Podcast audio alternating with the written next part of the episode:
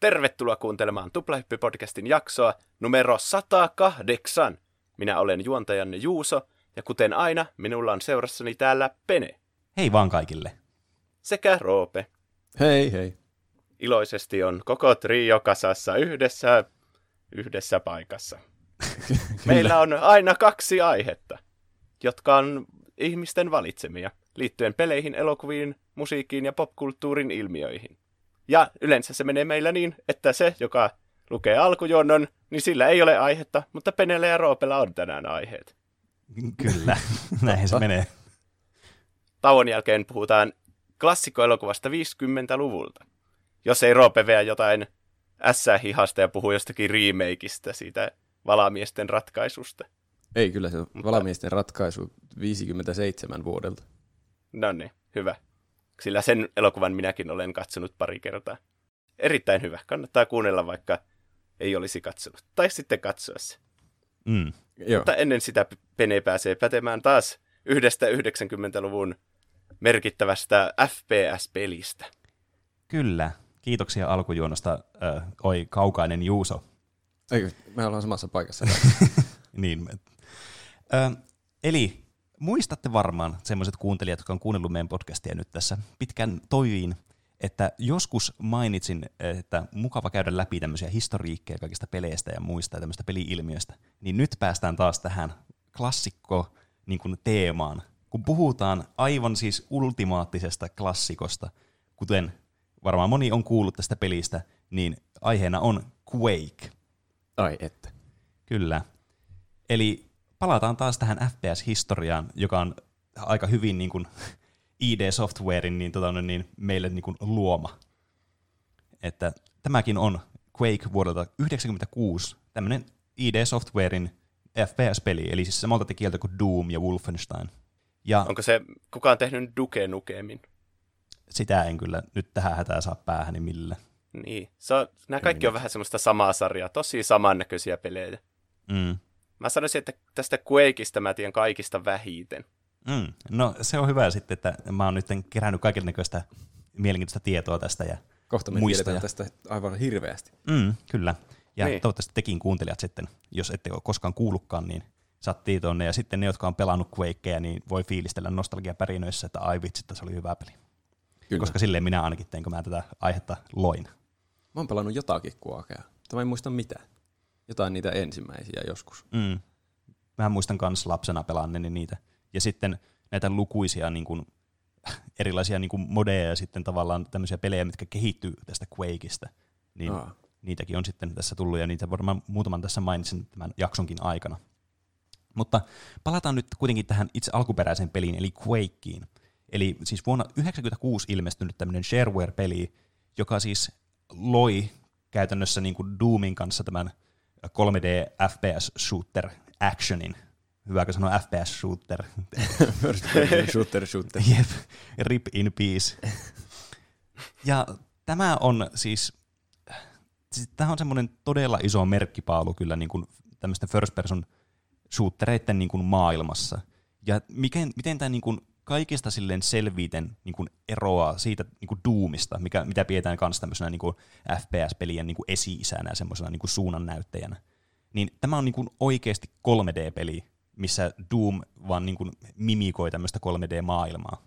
Niin Aivan. Se on niin kuin semmoinen selvin niin kuin ero, mitä näillä peleillä on. Eli tää on uudempi. Oliko Doomissa, että siinä ei voinut tähdätä ylöspäin? Kyllä, tämä on uudempi. Ja Doomissa ei tosiaan voinut tähdätä niin kuin tälleen vertikaalisella akselilla ollenkaan. Kyllä, se on hienommin sanottu kuin ylöspäin. niin kyllä. Mutta tässä sulla oli täydellinen liikkuvuus jokaisen näihin kolmeen dimensioon. Ja Hmm. tämä kans myös niin kuin oli iso merkkipaalu siinä, että tämä niin kuin huomattavasti lisäsi suosiota ja voisi sanoa, että yleisti tämmöiset multiplayer FPS-pelit. Että tämä tuli siihen aikaan, kun tämmöinen nettipelaaminen alkoi tulee ensimmäistä kertaa niin kuin oikeaksi jutuksi. Niin tämä oli kyllä niin kuin iso suunnannäyttäjä silläkin saralla sitten. Tuliko tämä tuli siis 96? Kyllä. Milloin tuli Doomi? Ö, Doomi tuli joskus, olisiko ollut 92 ja Doom 2 94 tai jotain sillä 92-94 välillä mun muistaakseni. Äkkiäkös minä katson, milloin se on tullut? 93. No niin, no sehän on siinä 92-94 välillä. Se oli loistavasti arvioitu. Kyllä. Mutta mennään nyt tähän itse Quakeen sitten.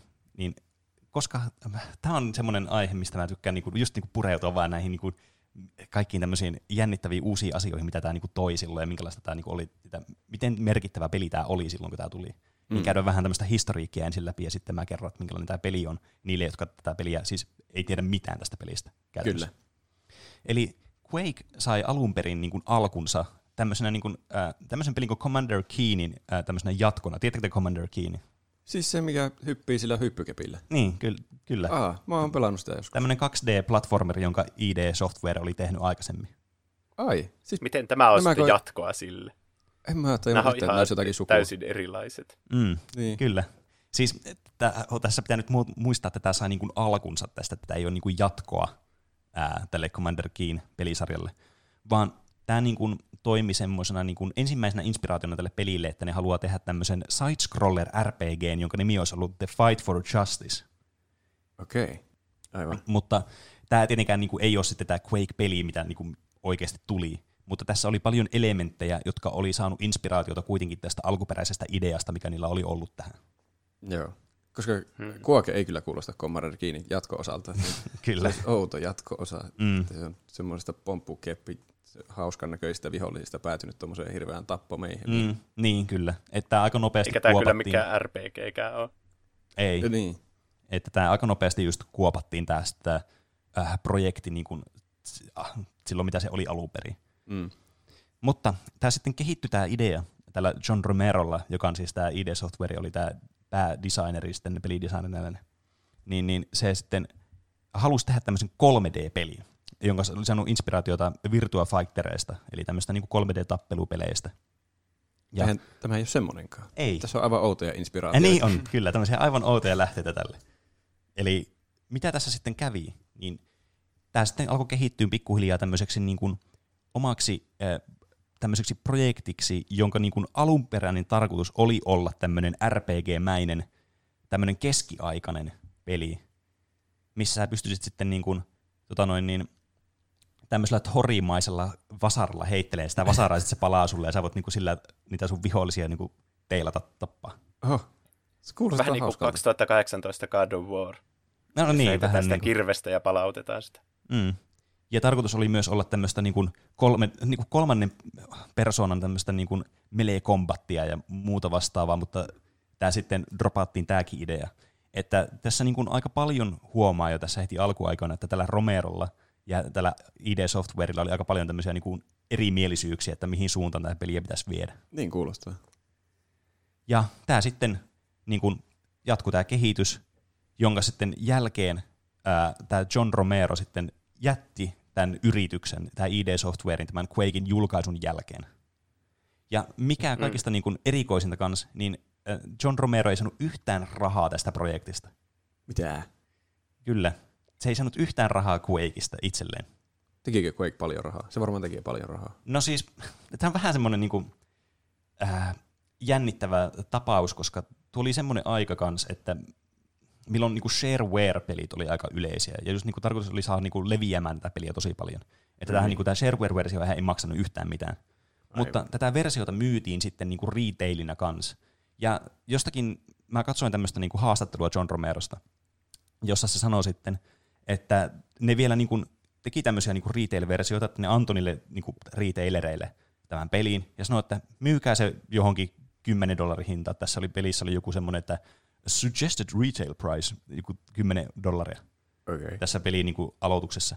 Ja sitten nämä vielä sanoo, tämä ID Software, tai ainakin tämä Romero väittää niin, että, että nämä, niin kuin nämä myyjät saisi pitää kaikki tulot siitä. Että ideana oli se, että nämä antaa vähän niin kuin ilmaiseksi tämän peliä, ja ihmiset voi myydä tätä peliä, ja tavallaan niin levittää sitä joka paikkaan. Kuulostaa Ne halusivat vaan tehdä pelin, että kaikki pelaisi sitä, mutta ei Niin. mitenkään bisnesmielessä, että ne saisi Mm. sitä rahaa. Niin. Kyllähän hmm. tässä niinku oli sille, että tämä niinku, tää ensimmäinen chapteri, kun tämä niinku chaptereihin jakautunut, niin oli muistaakseni kuulu tähän sharewareen, ja sitten ne oli niinku maksullisia nämä myöhemmät chapterit, jotka periaatteessa ni- niinku pystyi koodilla vaan unlockkaamaan. Eli tämäkin niinku pystyi helposti vaan sillä, että sulla oli vaan se koodi tiedossa, ja sitten sä vaan unlockasit sen ja blup, Ah. niinku kräkkäsit tämän pelin. Mutta tämä on tosiaan vähän tämmöinen iso kysymysmerkki tämä kun mä otin selvää tästä, että mikä tämä oli tämä niiden rahoitus, miten nyt saatte että saa tästä rahaa tästä pelistä. Mutta sen mä tiedän, että Romero ei ainakaan sanonut tästä penni hyrrää. Ihan outoa, että ne antoi niille niin jälleenmyyjille jonkun tuommoisen, että myykää tätä kymmenellä eurolla, mutta sitten ei itse ota mitään rahaa. Niin. Eikö se ole täysin järjetöntä? On, Miksi se- ne vaan lahjata sitä sitten ympäri maailmaa ilmaisesti? No ehkä se idea on tuossa siinä ollut niillä, että ne sais niinku nä- näille niinku, näihin kauppoihin, hyllyihin tämän pelin. Että se leviäisi niinku mahdollisimman moneen paikkaan. Ja sitten koska sä saat vielä kaikki voitot, niin totta kai sä pistää sun omaa kauppaa myyntiin tämän pelin. Niin. Ja ei varmaan kukaan halua kauppaan laittaa myyntiin semmoista, mikä maksaa nolla euroa. Tai Niin. siis dollaria. Niin. Niin. Siinä on hyllyssä rivissä niinku maksullisia pelejä, ja sitten tämä olisi ilmaisella. Niin sehän Niin. olisi pois vaan siltä kaupalta sitten. Niin. Mm. Et, ja, muistaakseni tässä oli niinku, tämän niinku Doomin ja näiden Quakeien niinku aikana oli vähän kummallista tämä näiden rahoitus, että miten niinku hoisi tämän niinku business-puolen sitten. Mm. Mutta näähän on, on niinku siis lähtökohtaisesti niinku shareware-pelejä, että näitä pystyy pelaamaan siis ilmaiseksi. Ja sillä tavalla ne myös levisi tosi paljon. Mm. Ja tietenkin tässä haastattelussakin voi olla, että on mennyt asioita sekaisin niin kuin myös, niin kuin, että tässä on puhuttu vähän tästä Doomista ja vähän Quakeista, ja sitten tavallaan nämä on vähän niin kuin, sen takia myös niin kuin, vähän hankalasti jotenkin hahmotettavissa, että miten nämä niin kuin menee nämä, missä tämä myytiin ja paljon tätä myytiin ja kuka tästä sai rahaa ja niin poispäin. Aa. Mutta joka tapauksessa Romero sitten päätyi tekemään Daikatana nimistä peliä. Oletteko kuullut tästä pelistä? En. Nimeltä vaan. Joo. No, tämä on semmoinen, tämä on semmoinen peli, mikä niinku on tarina toiselle päivälle, nimittäin tämä on hyvin mielenkiintoinen kanssa. Voi kauhean, monet, teaseri. kyllä, monet pitää tätä maailman huonoimpana pelinä tai yhtenä huonoimmista peleistä ainakin. Oi, siinäpä vasta aihe. Mm, kyllä. Mutta ei nyt mennä siihen. Tämä oli tämä projekti vähän niin kuin se, että mitä niin kuin Romero halusi tämän Quakein olevan, niin se halusi tehdä sitten tähän Daikatanaan tavallaan sen puolen. Sitten on vissiin ihan hyvä, että se ei onnistunut. Kyllä, siinä. tässä on käynyt ihan hyvä tuuri kuitenkin, että tämä Quake on itsensä oma produktinsa. Mm. Joka tapauksessa tämä Quakein niin kuin kehitys meni sitten sillä tavalla, että tämä John Carmack, josta mä puhuin kans silloin Doomin jaksoissa, joka oli siis yksi ID Softwarein perustajajäsenistä ja ollut Oculussellakin ja tekee nykyään jotain tekoälyjuttuja, niin, niin loi tämän 3D-moottorin ja sitten myös nämä, niin kuin, nämä networking-modeelit, millä pystyttiin sitten tätä multiplayeria korostamaan entisestään näissä peleissä, mikä oli se syy kanssa, että miksi nämä niin kuin, alkoi yleistää myös tätä multiplayer niin kuin, ö, skeneä sitten, koska tämä oli kehitetty tätä niin kuin, prosessia ja tätä niin kuin, mallia sitten, millä pystyttiin sitten näillä paskoilla neteillä, mitä oli, niin pystyttiin sitten kuitenkin pelaamaan onlineissa ihan silleen suht hyvin. Mm. Ja se teki tästä niin kuin pelin omasta designista ja sen designin niin kuin tekemisestä haastavaa, koska tässä tämän pelin moottorin tekemiseen meni niin paljon aikaa. Tähän meni tyyli joku vuosi pelkästään tämän moottorin tekemiseen, ja tämä ei niin kuin edennyt silleen design-pohjaisesti ihan hirveästi siinä aikana, koska sä et pystynyt oikein niin kuin konkretisoimaan niitä ideoita, mitä niin kuin oli alun perin tarkoitus tehdä. Eli tämä, niin kuin, just tämä RPG-mäisyys ja tämmöiset keskiaikaiset elementit ja muut oli niin kuin sitten jätettävä pois tästä, että tämä niin kuin siirtyi aika pitkälti semmoiseen samaan tyylisyyteen kuin Doom, Joo. johtuen niin kuin just tästä aikarajoitteista. Niin se kyllä näyttää aika samalta peliltä. Mm. Mutta niin iso kuitenkin ero on siinä, että nämä silti sai näitä esteettisiä elementtejä otettua tähän mukaan tähän peliin. Että tämä niinku niiden visio tämmöisestä niinku goottilaisuudesta ja tämmöisestä niinku synkästä dark fantasy-tyylisestä maailmasta, niin tässä ei alkuperäisessä Quakeissa on kyllä paljon elementtejä siitä, että on niinku visuaalisesti hyvin niinku läsnä kuitenkin tämä ajatus, mikä niillä oli tästä pelistä. No joo. Että pelillisesti häntä on tosi Doom-mainen, koska tämä on tämmöistä run, run and gun nopeaa actionia Mm. mistä tietysti ID Software oli tunnettu just Doomin takia. Ja mä uskallisin väittää, että tämä on vielä nopeampi temposta actionia ja vielä jotenkin semmoista, niin kuin, että tässä niin kuin alkaa tiedätkö, veri pumppaamaan ja adrenaliini niin kuin ympäröi sun kehoon. Joo. Tämä on aivan siis kerrassaan loistava tuon actionin puolesta. Tämä on tosi niin kuin, ollut kyllä merkittävä peli siinäkin suhteessa, kun päästään sitten puhumaan gameplaystä.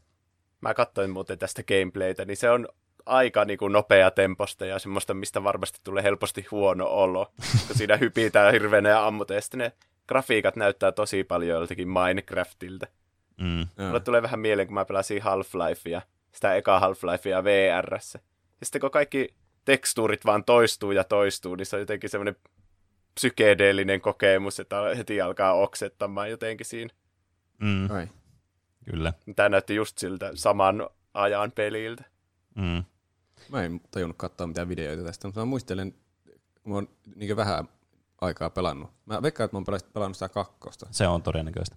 Niin se, se kyllä muistaakseni oli aika vauhdikasta. Mm, Se juoksee hirveätä kyytiä. ja kyllä. Ampuu palasiksi viholliksi ja muistaakseni. Jep. Muistat aivan oikein. Hyvä.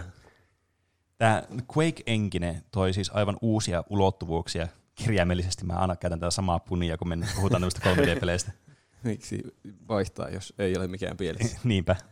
Koska tämä siis siirtyi just tästä, niin kun, mistä mainitsin tuossa tämän jakson alussa, että niin kun, mitä, missä Doom niin kun feikkasi tämmöistä 3D-maailmaa, niin, niin kun tämä Quake sitten loi sen 3D-maailman. Tämä oli niin kun ihan aidosti 3D.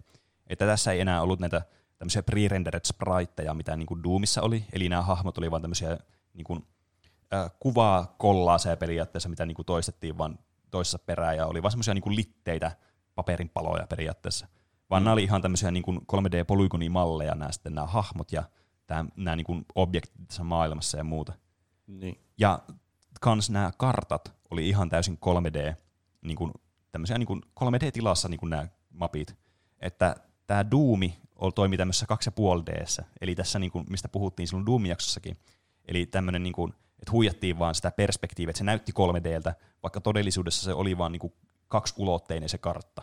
Että, se oli, että ne ei niin kuin koskaan overläpännyt nämä niin kuin ylä- ja alakerta esimerkiksi Niin. mikä sitten oli ihan uusi juttu tässä Quakeissa, että niin pystyt tosiaan tekemään. Ja se myös niin kuin, mahdollisti tosi paljon ki- kiinnostavia niin kuin mappidesigneja, ja sitten varsinkin niin kuin multiplayerin kannalta, niin tosi niin kuin kiinnostavaa semmoista vertikaalisuutta pystyy luomaan tämä peli. Mm. Sitten tässä oli lisäksi vielä pre-renderatut lightmapit ja tämmöinen niin modausmahdollisuudet, mitkä oli tietysti Doomissakin ollut, mutta tämä niin kuin vielä entisestään niin kuin korosti niitä, että tämä Quake C, mikä oli tämä kieli, minkä tämä Carmack oli luonut tälle pelille tai tälle moottorille, niin oli sitten semmoinen, että tämä monet pystyi sitten modaamaan ja tekemään omia assetteja ja lisäämään asioita ja kehittämään niin kuin ihan omia niin kuin, siis pelienkineitä tästä enkinestä niin kuin uudelleen niin kuin kehittämään sitä.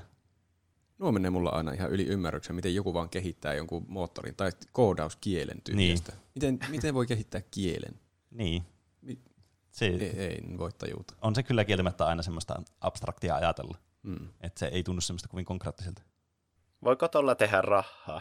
Että tästä jos ne teki tuommoisen moottorin, jota kaikki alkoi modaamaan ja tekee omia pelejä vaikka sillä, niin sit onko se joku business myös sitten? No siis periaatteessa, mutta tämä niin kuin, hauska puoli näissä oli se, että nämä, tää, niin kuin, nämä enkineet, mitä näillä Quake-peleillä on, koska näitä on useampia jatko-osaa tullut, ja sitten tämä niin kuin, kehittynyt tämä enkine sitä myöten, niin nämä on sitten aina muuttunut tämmöiseksi open sourceksi, että ihmiset on pystynyt sitten niin kuin, ottaa niitä, adoptoimaan ne ja sitten kehittämään niitä eteenpäin. Eli nekin on ollut niin kuin ilmaisia sitten. Tietysti sun on pitänyt omistaa joku lisenssi tähän peliin, eli sun on pitänyt niin kuin ostaa tämä peli kuitenkin jossakin vaiheessa. Sitten kun on tullut mm. näitä myöhempiä osia ja sitten näitä lisää osia, että näihin on muun muassa tullut expansioneita, ja sitten tavallaan, että jos sä, oot, jos sä et ole niinku kräkännyt tätä peliä tästä shareware-versiosta sitten, niin sä oot voinut, voinut maksaa tästä pelistä, niin kyllä ne on jollakin tavalla sitä rahaa saanut, mutta ei niinku sillä, että ne olisi myynyt tämän moottorin oikeuksia tavallaan muille peliyhtiöille. Et se on vähän niin kuin vaan tipahtanut sitten ne oikeudet siinä, että no, siitä on tullut tämmöinen open source jostain enkineestä. Tai ei ole vielä mikään niinku Epic Games tekee sitä Unrealia vaikka. Tai kukaan nyt lie tekee, ei kun Unityhän on open source. Mutta Unreal on semmoinen lisensoitu pelimoottori. No onhan Unitukin sille, että kyllä sun pitää lisensoida se sitten niin kuin, mitä isompi niin kuin projekti sulla on sitten niin kuin yritykselle, mutta kyllä se on niin kuin, tämmöinen yksityiskäyttäjälle, niin sä voit käyttää sitä vapaasti, kunnes sä vaan sen Unitun logon nappaat siihen niin pelin alkuun. Niin, niin. Lisäksi tässä pelissä on myös tosi kiinnostava soundtrack. En mä tiedä, ootteko te kuunnellut tätä, mutta tässä on tosi semmoinen, niin kuin, semmoinen painostava ambienssi ääniraita ja semmoinen, eh, mitä kuuntelee, niin huomaa, että tässä Doomin soundtrackissa, siis alkuperäisen Doomin, ja tästä Quakein niin kuin soundtrackista pelattu, joka on tämmöinen tosi industrial-tyylinen ambienssilataus, niin paljon varmastikin otettu myös niin kuin näihin uusiin Doomeihin, mitkä on tullut nyt viime vuosina, niin, niin kuin elementtejä ja semmoista niin kuin energiaa ja sitä fiilistä. Koska tämä musiikki on siis Trent Reznorin ja sen bändin Nine Inch Nailsin tekemää. Ai. Ja tämä siis syntyi siitä, että ne niinku alkoi tekemään yhteistyötä sitten IDn kanssa, koska nämä oli itse Doomi-faneja, siis tämän pelin faneja. Ja ne oli jossakin keikkabusseissakin tehnyt laneja, missä ne pelaa tätä monin peliä tässä Doomissa. Ja sitten oli kysynyt, että hei, haluatteko tehdä tähän musiikit tai tämän niin kuin ambienssin. Ja ne oli ollut sille, että joo, tehdään vaan. Ja itse asiassa tuo Trent Reznor myös ääni näyttelee tätä päähenkilöä tässä. Ai. Mikä on myös ihan niin semmoinen hauska titpitti jollekin, tai pubivisa, jos joku sitä haluaa tältä. No jopa. Onpa harmi, että ne hienot ambienssit on peitetty niillä ihan karseilla vihollisten äänillä. Se koko peli on vaan samoja semmoisten toistamista. Mm. Aina kun ampuu Niin. vihollista, niin "Ugh, ugh." Onko Jep. sulla kaikki Mm. hyvin? Kyllä säkin varmaan päästäisit jonkun äänen, jos sua ammuttaisi. Kyllä, sinussa lentäisi kaikki sun sisäelimet ja palaset vaan lentelis ympäri ämpäri. Totta. Ja tämä oli siis kyllä niinku todella mm, niinku tykätty ja menestyty peli, että tämä pidetään yhtenä niinku kaikkien aikojen parhaimmista peleistä sitten. Ja tämä myös kehitti niinku modeja, jotka niinku kehittyi myös omiksi peleiksi, kuten vaikka olette kuullut varmasti pelistä nimeltä Team Fortress. Ö, joo. Niin se on alun perin lähtöisin niinku tästä Quake-maailmasta sitten, tai Aa. tämmöistä Quake-modista. Kaikki pelit on jotenkin sukua toisilleen. Mm. Omituista. Niin. Pieni pelimaailma. Varsinkin kun puhutaan tämmöisistä niin kuin oikeasti merkkipaaluista pelihistoriassa, Niin. niin se on yllättävää, että miten niin kuin merkittäviä ne sitten onkin ollut. niin. Tai en mä tiedä, onko se yllättävää, joillekin se voi olla yllättävää sitten. Minulle ainakin. Mm. Se, semmoinen niin kuin ympyrä sulkeutuu, meininki tulee. Mm. Jos tämmöisen yhdenkin klassikon ottaa siltä välistä pois, niin koko torni kaatuu. Ja me ollaankin yhtäkkiä jossakin vaihtoehtoisessa todellisuudessa. Niin. Niin, kyllä. Mutta nyt niille kuuntelijoille, jotka ei ole koskaan Doomia, ei kun siis Quakea pelannut, niin, niin tässä teille... Montakohan kertaa tässä menee sekaisin. nuo. Niin, varmaan aika monesti. Mutta tässä teille tämmöinen pieni kerronta, että minkä tyylinen peli tämä on. Ja suosittelen ehdottomasti kyllä pelaamaan tätä peliä, jos se on vain mahdollista.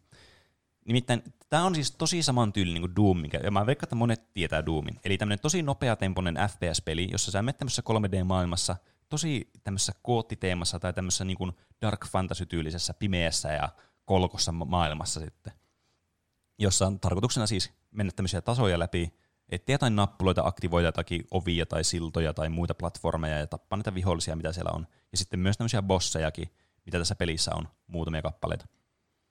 Ja tämä niinku on tämmöinen episodimainen, että tässä on niinku neljä episodia, jossa on joku 7-8 kenttää.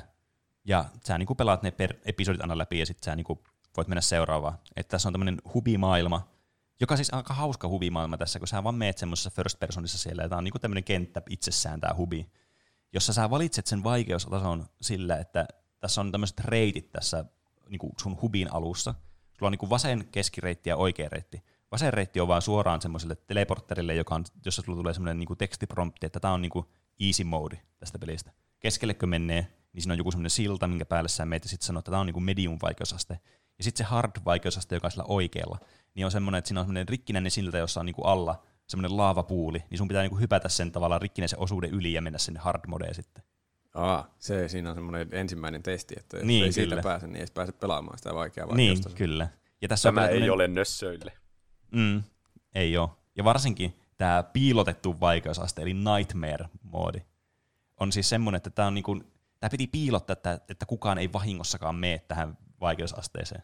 Ai, selvästi sinne on joku mennyt, kun se on tiedossa. Niin kyllä, se, kyllä se on niinku, sitä voi pelata, mutta sitä jos sä ensimmäistä kertaa pelaat tätä peliä, niin sä et kyllä sinne päädy.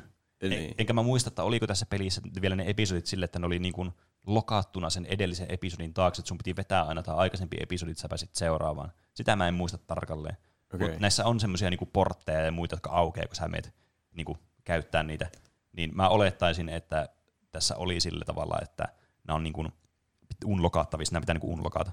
Mutta me pelattiin tätä aina silleen näitä pelejä, että oli aina tämä konsoli auki ja pystyi tätä cheat codea, että unlokkaa kaikki jutut ja muuta. Koska se oli lapsena paljon coolimpaa kuin se, että sä vetäisit sen läpi alusta loppuun asti normaalisti. Tulee semmoinen häkkeriolo, kun Niin. Jep. lentokoodin ja sitten menee vaan mihin haluaa. Mm. Miksi Mutta- pelata pelejä niin kuin ne on suunniteltu pelattavaksi, kun voi tolleen perseillä menemään? Mm. Niin, kyllä. Miten tähän Nightmare-moodiin sitten pääsee, niin tässä on, kuten sanottu, tässä on neljä näitä episodia, mihin sä meet samalla tavalla vähän niin kuin semmoista polkua pitkin, ja sitten siellä on lopussa semmoinen teleportteri, missä tulee semmoinen tekstiprompti, että sä voit mennä tavallaan aloittaa sen episodin. Mm. Ja sitten nämä niinku te- tehtävät menee samalla tavalla kuin Doom, että sä menet niinku kentän alusta kentän loppuun, ja sitten sulla tulee joku tulosruutu, ja sitten sä pääset seuraavaan kenttään. Tulos ruutu. Mm. te, niin mahdollisimman paljon vesittää tätä mun juttua noilla vitseillä. niin tämä Nightmare moodi on sitten piilotettu sillä tavalla, että kun sä menet tähän neljänteen episodiin, niin sä tiput tämmöisen niin vesialtaaseen, joka niin kuin leijuu ilmassa, ja sitten kun sä menet sen vesialtaan läpi, niin sä tiput niin kuin maahan, mistä sitten pääset niin kuin jatkamaan sinne viimeiseen episodiin. Mutta tässä, jos sä menet tähän vesialtaaseen, joka on ilmassa, ja sä niin kuin tiputtaudut siitä semmoiselle eri platformille, niin sä voit siitä mennä sitten semmoiseen sivureittiin, josta pääsee sitten tähän Nightmare-moodiin. Okei. Okay. Ja tämä Nightmare-moodi, siis, tai siis nämä moodit ylipäätäänkin on semmoista, että kun sä valitset sen vaikeusasteen, niin sä vaan niinku teleporttaat sitten siihen niinku episodihubiin. Niin tästäkin sä niinku palaat vaan sinne alkuun, sinne episodihubiin, mutta nyt sulla on vaan Nightmare-moodi päällä tässä. Ah. Ja nämä niinku vaan vaikeuttaa siis käytännössä, että kuinka paljon damagea viholliset tekee ja kuinka vähän vahinkoa sääteet ja niin. semmoista. Se on oletettavasti aika vaikea vaikeusaste, ne, se Nightmare. Kyllä, siinä saa ammuskella niitä aika paljon, niitä, niitä morsoja ja muita, että ne kuolee. Ja tässä pelissä pelataan siis tämmöisellä Ranger-nimisellä tyypillä, jota tätä nimeä ei ihan hirveästi tässä kyllä peliaikana mainita, mutta, mutta sun tavoitteena on sitten pysäyttää tämmöinen niin kuin, ulkopuolinen uhka, joka on niin kuin koodin nimetty Quakeiksi. Ja tämä niin lähtee tämä tarina siitä, että tämmöinen teleportaatioteknologia, tämmöinen slipgate, on niin kuin, tätä niin kuin te- testataan, tämmöinen niin governmentti testaa tämmöistä uutta tekniikkaa, ja sitten nämä, niin kuin, nämä olennot on sitten kaapannut sen niin kuin tekniikat, että ne niin kuin kaappaa näitä teleporttauslaitteita ja niin kuin siirtää niitä niin kuin niiden omiin tämmöisiin johonkin teleportaatiosysteemeihin. Mä en oikein tiedä, osaa selittää sitä sen tarkemmin. Okay. Ja ta, niin kuin, mitä tässä tapahtuu sitten, on, että tässä on tämmöisiä eri maailmoja ja tämmöisiä niin kuin, ää, aika semmoisia niin kuin, semmoista Lovecraftian maista semmoista kauhua lisättynä, niin kuin, höystettynä tähän mukaan että sä niin menet tämmöisiin eri maailmoihin, joissa on tämmöisiä satanistisia kuvituksia ja just tämmöistä niin tosi synkkää estetiikkaa ja tämmöisiä niin mod- hirviöitä, jotka on tämmöisiä aika Lovecraftimaisia. Ja sitten varsinkin kun nämä niin kuin bossit on tässä pelissä, niin on myös nimetty tälleen tosi Lovecraft-maisesti joksikin Toniksi ja sitten mikä olikohan se Shubnigurahtiksi tai joku semmoinen oli se pääbossi siinä. Okay. Jotka ja siis kaikki kuulostaa siltä, että nimimerkit on ollut varattuja, niin sitten on pitänyt valita konsonantteja peräkkäin. Niin. Ja sit sä vaan etenet näitä tasoja ja tapaat niitä vihollisia siellä ja meet vaan tämmöistä adrenalihuurua vaan siellä. Ja näissä on tietysti aika paljon kanssa tämmöisiä, niin kuin, mikä pidentää tämän pelin ikää, niin tämmöisiä salareita, että sä yrität löytää tämmöisiä salaisia huoneita ja muita, mistä saa jotain power tai muuta. Mutta kun sun tässä tehtävän raportissa, eli tämän pelin tai niin kuin yhden niin kuin mission jälkeen sulla lukee, että kuin vaikka monta vihollista tappanut tästä levelistä ja muuta, niin siinä kanssa näkyy, että kuinka monta secrettiä sä oot unlokannut, niin kuin Doomissa, mikä Aha. sitten kanssa niin on semmoinen, että oh, no mäpä etsin nämä kaikki neljä secrettiä tästä kentästä. Niin siinä näkyy myös se maksimimäärä, Joo, kyllä. mitä on myös missan. Mm, jep.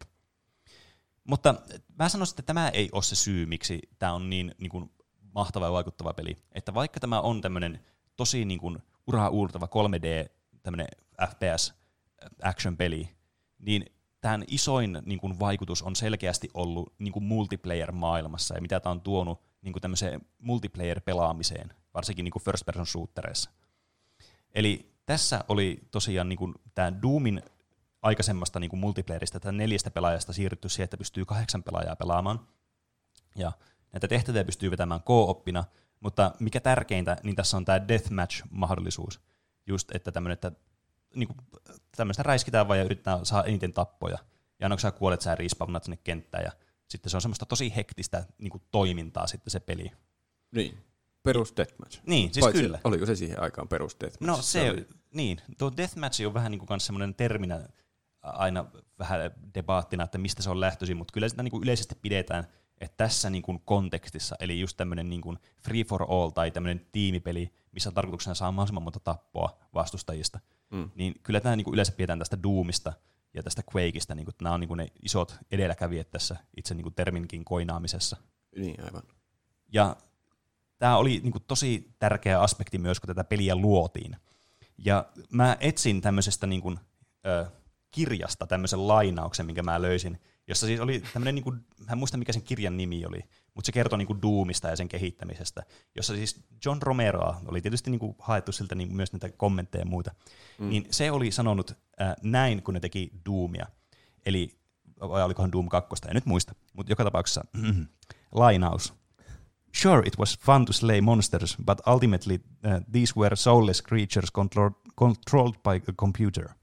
Now gamers could play against spontaneous human beings, opponents who could think, strategize, and scream. We can kill each other.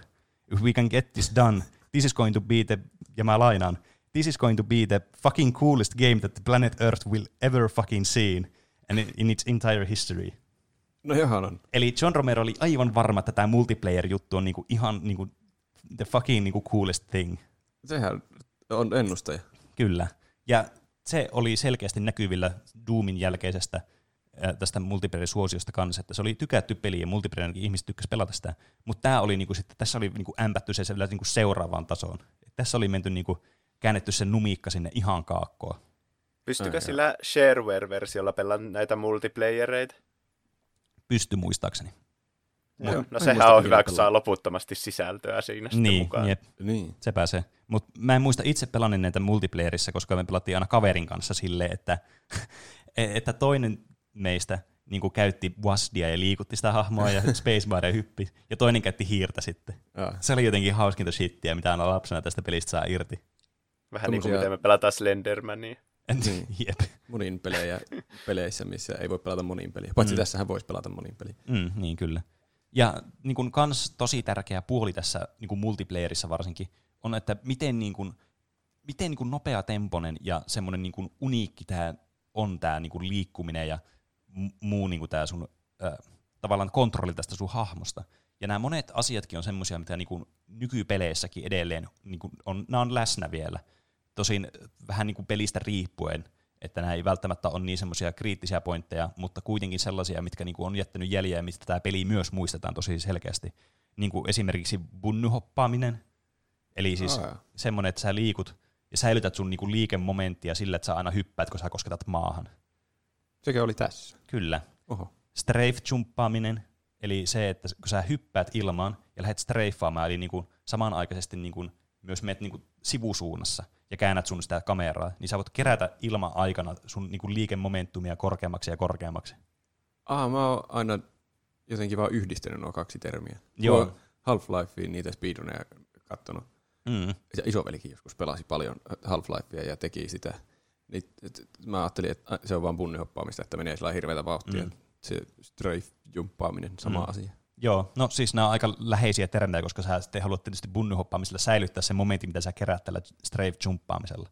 Niin, aivan. Koska eihän se bunnyhoppaaminen periaatteessa, jos et sä kerää vauhtia, niin sehän se tee mitään, Niin. muuta kuin säilyttää vaan sen sun vauhdin. Mm. Mutta täs, tällä sä pystyt keräämään sitä vauhtia ja sitten säilyttämään sitä, mistä tulee sitten, että nämä speedrunit ja nämä niin kuin tosi hyvät online-pelaajat näissä peleissä on ihan, siis, ihan käsittämättä katsoa, miten nopeasti ne menee siellä. Ja, Ah niin, nehän vetää siis siellä, niin tosiaan, niissä deathmatcheissakin vaan hyppii, Niin, miten sattuu. kyllä. En mä edes ajatellut. ja sitten kans yksi semmoinen, mä sanoisin, että tämä on semmoinen kestosuosikki varmasti monelle, nimittäin rocket jumppaaminen. Ah, joo. Että heitetään granaatti tai ammutaan raketilla johonkin läheisyyteen, otat itse damagea, mutta pääst paljon korkeammalle ja mahdollisesti jopa tosi nopeasti, että jos olet vaikka hyppäämässä just ja granaatti räjähtää sun vaikka selän takana, niin sä lähdet ihan hirveällä vauhilla eteenpäin. joo. Ja sitten sä voit sitä liikevoimaa pitää yllä sillä bunnyhoppaamisella. Mm. Niin Pitäisi on olla siis aika tää- epätoivoisessa tilanteessa oikeassa elämässä, että turvautuu tommoseen, että pääsee korkeammalle hyppäämään. kieltämättä. Mm. Mutta tämä on siis aivan kerrassaan niin kuin nautinnollista pelata tällä tavalla. Koska se on semmoinen asia, mikä mulla tästä aina jää mieleen, on se, että miten tyydyttävältä tämä liikkuminen tuntuu näissä Quake-peleissä. Ja nämä on siis tietenkin säilyttänyt tämän niin kuin ominaisuuden näissä myöhemmissäkin peleissä. Että se on niin kuin ollut semmoinen tosi kantava osa sitten tavallaan sitä sun niin kuin liikearsenaalia sitten. Mm. Ja niin kuin vaikka esimerkiksi Doom, äh, Quake 2 ja sitten tässä Quake 3 Areenassa, jo- josta lyhyesti kohta vähän lisää, niin nämä on niin kuin tosi semmoisia niin kuin vieläkin semmoisia eläviä niin kuin piirteitä ja semmoisia, niin kuin, mitä ihmiset niin kuin vieläkin tykkää pelata. Että nämä on semmoisia pelejä, mitä ihmiset vieläkin pelaa, vaikka tavallaan vuosia on mennyt eteenpäin ja on niin paljon muita kaikkia multiplayer-pelejä ja muuta vastaavaa. Mutta nämä on niinku semmoista niinku niin klassista tämmöistä FPS multiplayer meihemiä kuin vaan olla. Mm. Näitä myöhempiä Quakeja on tietysti sitten tullut aina vuosien saatossa, ja varsinkin silloin alkuaikoina, kun tämä Quake ilmestyi, niin tuli vuonna 1996 Quake World, joka siis käytännössä vaan niin kuin paransi tätä multiplayer-toiminnallisuutta. Eli tämä oli vähän niin kuin tarkoitettu vaan tähän niin kuin multiplayer-aspektiin tähän alkuperäiseen Quakeen, että tämä ei niin kuin ollut semmoinen niin kuin varsinainen oma standalone peli, kun taas vuonna, tai seuraavana vuonna 97 ilmestyi sitten Quake 2, jota Roope säkin sanoit mahdollisesti pelanneesi. Kyllä, mä rupesin katsoa jotakin kuvia, niin se näyttää kyllä tutulta. Joo. Tai ainakin nuo aseet näyttää. Eli siis miten tämä niinku eroaa silleen selkeästi Quake 1 on estetiikka, koska tässä oli dumpattu ne alkuajan ne RPG-elementit ja se dark fantasy ja muu tämmöinen, ja siirrytty vaan tämmöiseen science fictioniin. Ah. Niin tämä on monelle ehkä semmoinen tutuumpi Quake. Tämä on semmoinen, niinku, mitä Quake nykyäänkin niinku, enemmän niinku, mielletään, minkälainen se on se peli. Niin mä muistelinkin enemmän niin robottiasioita enemmän kuin Mm. semmoista fantasia-asiaa. Niin, kyllä. Ja tämä oli sitten kans niinku just tosi paljon niinku tämä multiplayer-fokusia kanssa oli. Capture the Flag oli tässä kans yksi pelimuoto, mitä ei muistaakseni tässä alkuperäisessä Quakeissa on ollut, mutta mä saatan olla väärässä. Ja nämä Quakein modit ja muut tämmöiset on niin, niin kuin, niitä on niin paljon, että on niin mahdotonta sanoa, että oliko tätä edes tässä alkuperäisessä vai ei, koska on ihan mahdollista, että näitä on modattu niin paljon, että se on sitten aina äh, niin sekoittunut se muisto sitten siitä. Niin. Ja tämä on myös semmoinen peli, mistä tuli remasteri viime vuonna. Otetko kuullut tästä Quake remaster tai Quake 2 tästä RTX-versiosta? Ei se varmaan mikään semmoinen Doomin näitä, niin- kaltainen niinku remake ollut. Niin, ei, ei. Nyt Tuli vastaan täällä Googlessa äsken, kun rupesin katsomaan näitä Quake 2 kuvia. Mm. Eli siis tämä oli semmoinen niin kuin, ö, näille RTX, eli siis GeForcen, tai siis Nvidian GeForcen näytöohjaamien RTX-sarjan, eli tämä, missä on tämä Ray Tracing-mahdollisuus tuli niin kuin, ä, suuresti esille tässä viime vuosina, niin, niin kuin sille suunniteltu tämmöinen niin kuin remasteri, missä on käytetty tätä Ray Tracingia, eli tämä niin kuin valon semmoista niin kuin, ö, autenttista tavallaan niin kuin, ä, ulkonäköä, ja miten se niin kuin, reflektoituu kaikista pinnoista ja miten asiat valaisee itseään ja muita ympäristöllä olevia asioita ja niin poispäin. Joo, täällä näissä kuvissa näyttää kyllä että tuommoisilta totiisilta valoilta, ei ne ole totisia, todenmukaisilta valoilta. Niin, että en mä nyt tiedä, voiko tätä remasteriksi kutsua, mutta ehkä jollakin määritelmällä joo. Mm. Mutta joka tapauksessa niin tässä pystyy sitten niinku pelaamaan tätä vanhaa klassikkoa sitten, että jos omistatte RTX-näytöohjaimen, tämä on ilmainen peli vielä kaiken lisäksi, Ai. niin kannattaa ehdottomasti kokeilla. Ja tässä tulee vain nämä shareware-kentät, mutta jos sulla on alkuperäiset dataat tästä pelistä ja muutkin kentät, niin ilmeisesti niitäkin pystyy pelaamaan sitten tässä. Okay. ilmaiseksi. Sitten tuli vuonna 1999 Quake 3 Arena, joka siirtyi sitten tästä singleplayerista ihan täysin tähän multiplayer-fokukseen, mikä oli kans niin kuin, tämmöinen niin kuin, ö, osoitus myös siitä, että tämä oli niin kuin tosi tärkeä osa Quakea itsessään. Ja kans me puhut, meillä on muistaakseni joskus olla puhuetta myös niin tuosta Unreal Tournamentista, joka oli siis niin kuin selkeästi oikeasti Quakein niin kuin tämmöinen niin kuin vastusta ja kilpailija noihin aikoihin. Mm. Eli nämä oli tämmöisiä isoja niin kuin multiplayer first person shooter niin kuin franchiseja sitten, missä oli tarkoituksena saada tämmöistä mahdollisimman niin kuin, niin kuin, tämmöistä adrenaliinin täyteistä ja nopeatempoista tämmöistä arena shooter actionia. Kyllä. Niin tämä Quake Arena, niin kuin nimestäkin voi päätellä, niin kyllä perustui tähän, just tähän arena shooter meininkiin sitten, ja tässä pelattiin sitten tosi niin kuin pitkälti vaan näitä multiplayer-pelejä, tässä ei sitä single playeria ollut ollenkaan. Ja nämä, niin kuin, nämä pelimoottorit sitten myös toimi tosi isoina niin kuin, niin kuin, sitten tämmöisenä ponnahduslautoina muillekin peliyrityksille ja niin kuin pelisarjoille, mitkä, mistä tekin olette varmasti kuullut, mitkä on edelleenkin todella läsnä. Nimittäin tästä Quake 3 Areenan tästä moottorista muun muassa syntyy tota noin niin Infinity Ward, Wardin moottori, IV Engine, joka siis on Call of Duty-pelejen niin kuin, tämä moottori. Mm. Että tämä on, niin kuin, nämä on niin kuin lähtenyt näistä Quake-peleistä sitten myös Call of Duty-franchise, mikä on myös niin kuin siirtynyt selkeästi pelkästään multiplayer-maailmaan. Niin. Enpä ajatellut, että tuntuisiko ne kovin samalta ne pelit. Mm. Ehkä ne tuntuu. Niin. Tässä tietysti myös auttoi se, että ne oli Activisionin bupla, niin kuin julkaisemia nämä Quake 2 ja 3. Niin tietenkin kun tämä niin Call of Duty franchisekin kuuluu Activisionille, Ah, niin se oli varmasti siitä saanut sitten paljon niin kuin ponnahduslautaa sitten siihen. se voi olla. Tästä Quake 3 Areenasta kanssa tuli semmoinen versio, mitä mä pelasin joskus, kun Quake Live vuonna 2010. Tuo kuulostaa tutulta. Eli siis tämä oli tämmöinen selainpohjainen Quake-areena. Jo, siis käytännössä pelasit Quake-areenaa selaimessa. Se oli niinku, siinä oli koko niinku, lyhykäisyydessään tuo. Okay.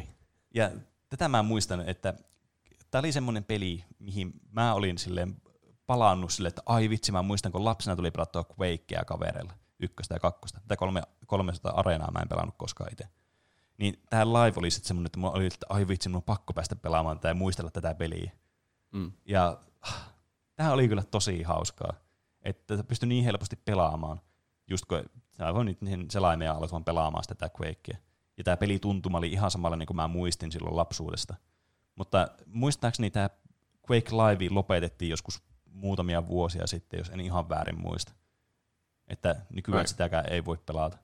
Surullista. Mm.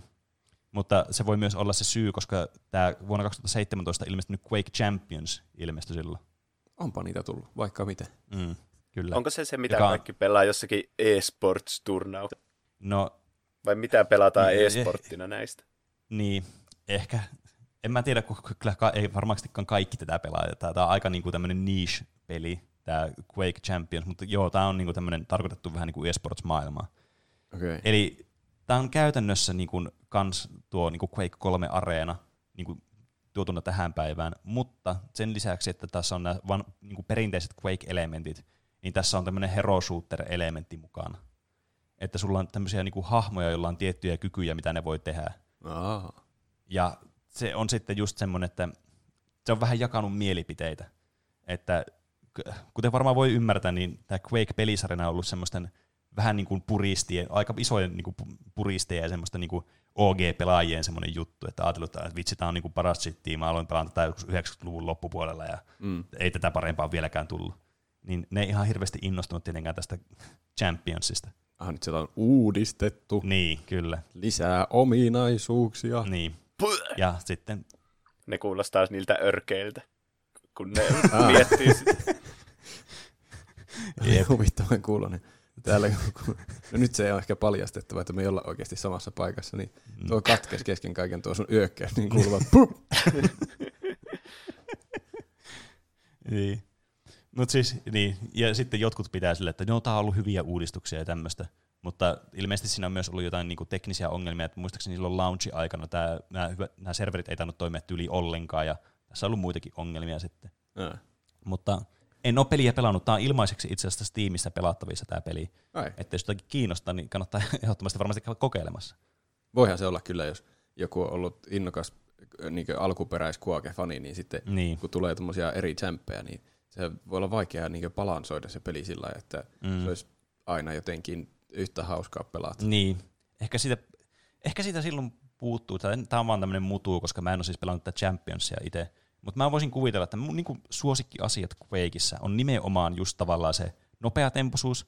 Mm. Tietenkin ne aseet tuntuu semmoista tosi viseraalisilta, että kun sä ammut jollakin raketin heittimellä tai jollakin railgunilla tai jollain, niin se tuntuu jotenkin semmoista hyvältä, tiedätkö, sille yes. Niin, semmoinen Niin. Ja, ja sitten just tämä liike ja niin kuin, miten tämä nopea tempoisuus liittyy tähän liikkeeseen.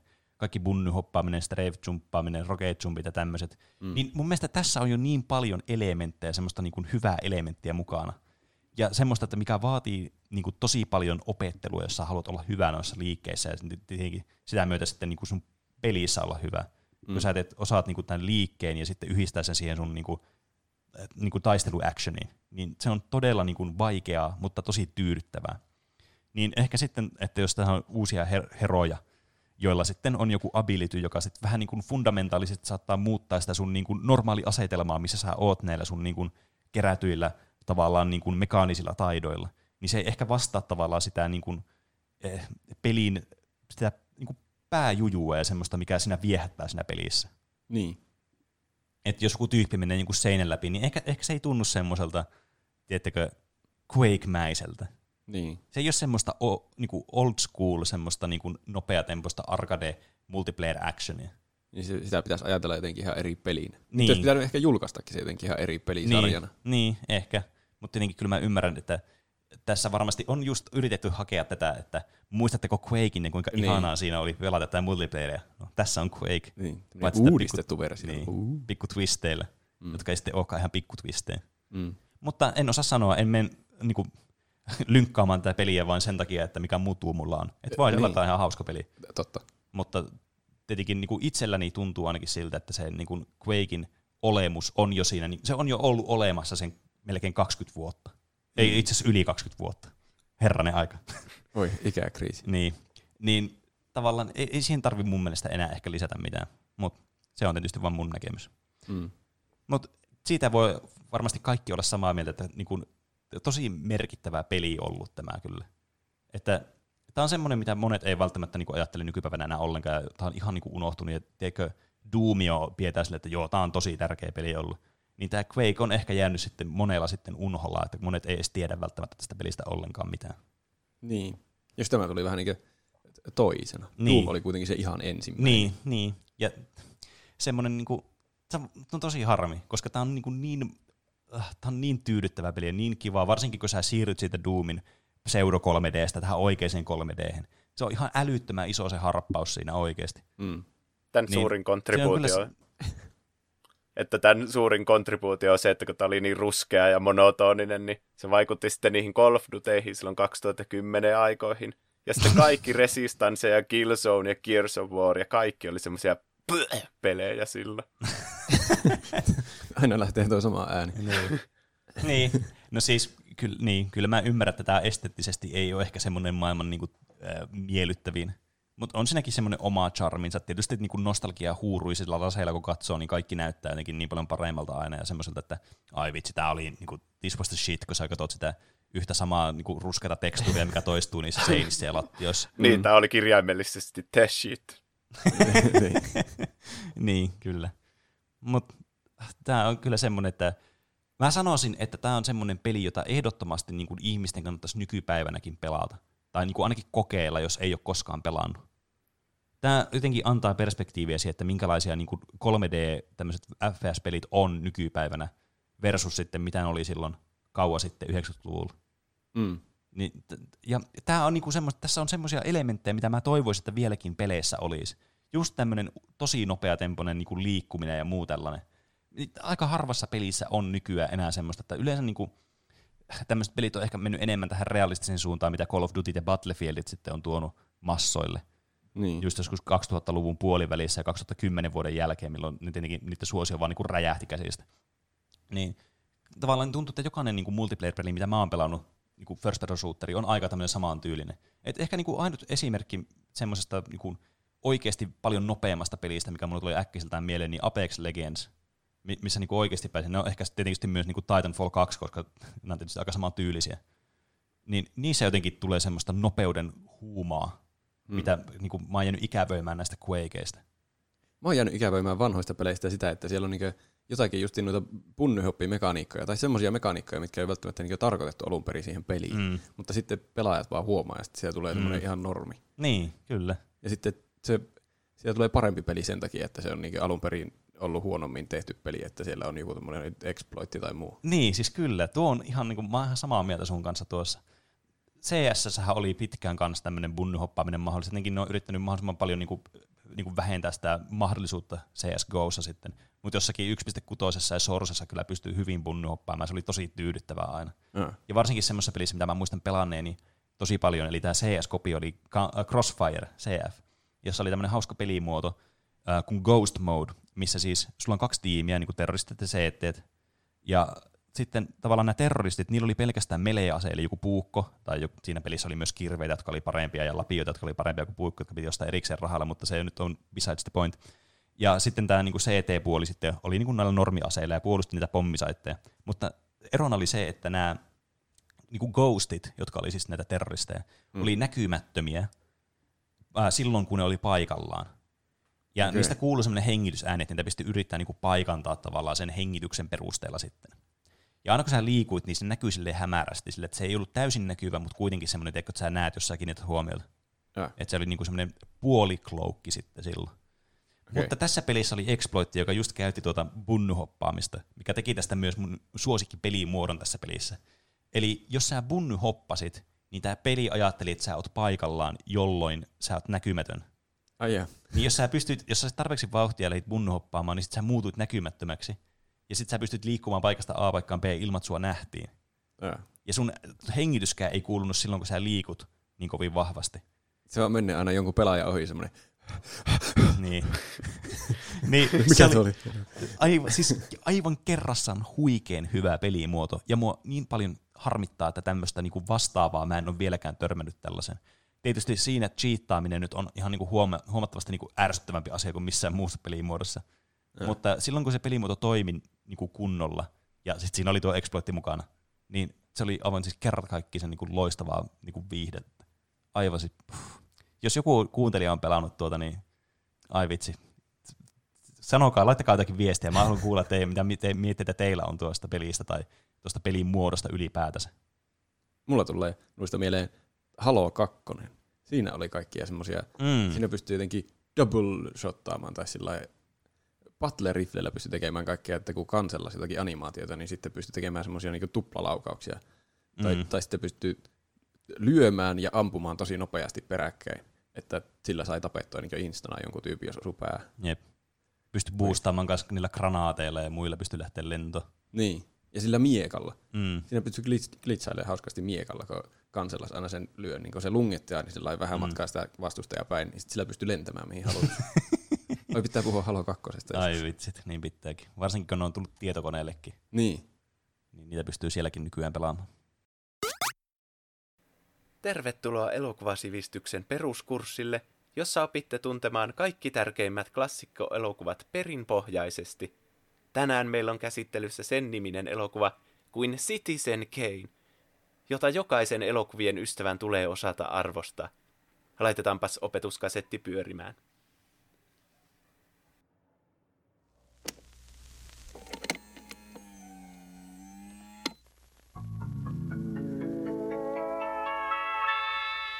Tervetuloa katsomaan kiistattomia ajatuksia elokuvista sarjan osaa 16, jossa käsittelemme vuoden 1941 elokuvaa Citizen Kane.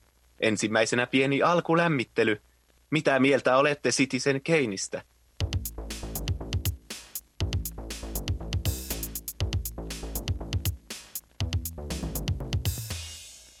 Onko se A. Teidän lempielokuva? B. Elokuvateollisuuden merkkipaalu? C. Orson Wellesin taidon näyte? Vai D. Kaikki edellisistä? Jos vastasit D, hienoa! Käydäänpä sitten tarkemmin läpi, mikä tästä elokuvasta tekee niin hyvän.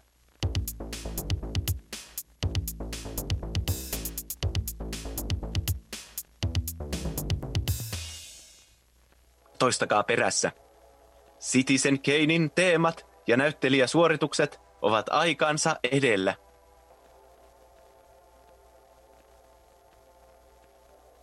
Hyvä! Seuraavana. Citizen Kane on mittakaavaltaan vertaansa vailla. Hienosti! Vielä viimeisenä. Orson Wellesin suoritusnäyttelijänä, ohjaajana sekä käsikirjoittajana on yksi elokuvahistorian suurimpia saavutuksia.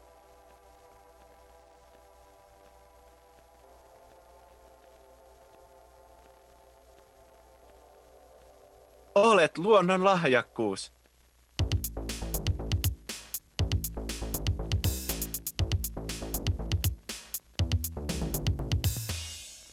Sitten pieni kotiläksy. Käytä muiden elokuvien ystävien seurassa lausetta, joka sisältää viittauksen Citizen Kaneen. Sisällytä viittauksen sana Rosebud saadaksesi ekstra meriittiä. Siinä oli tämän viikkoinen kiistattomia ajatuksia elokuvista. Ensi viikolla puhumme siitä, miksi vuoden 2012 Avengersista ei saa tykätä. Nähdään silloin!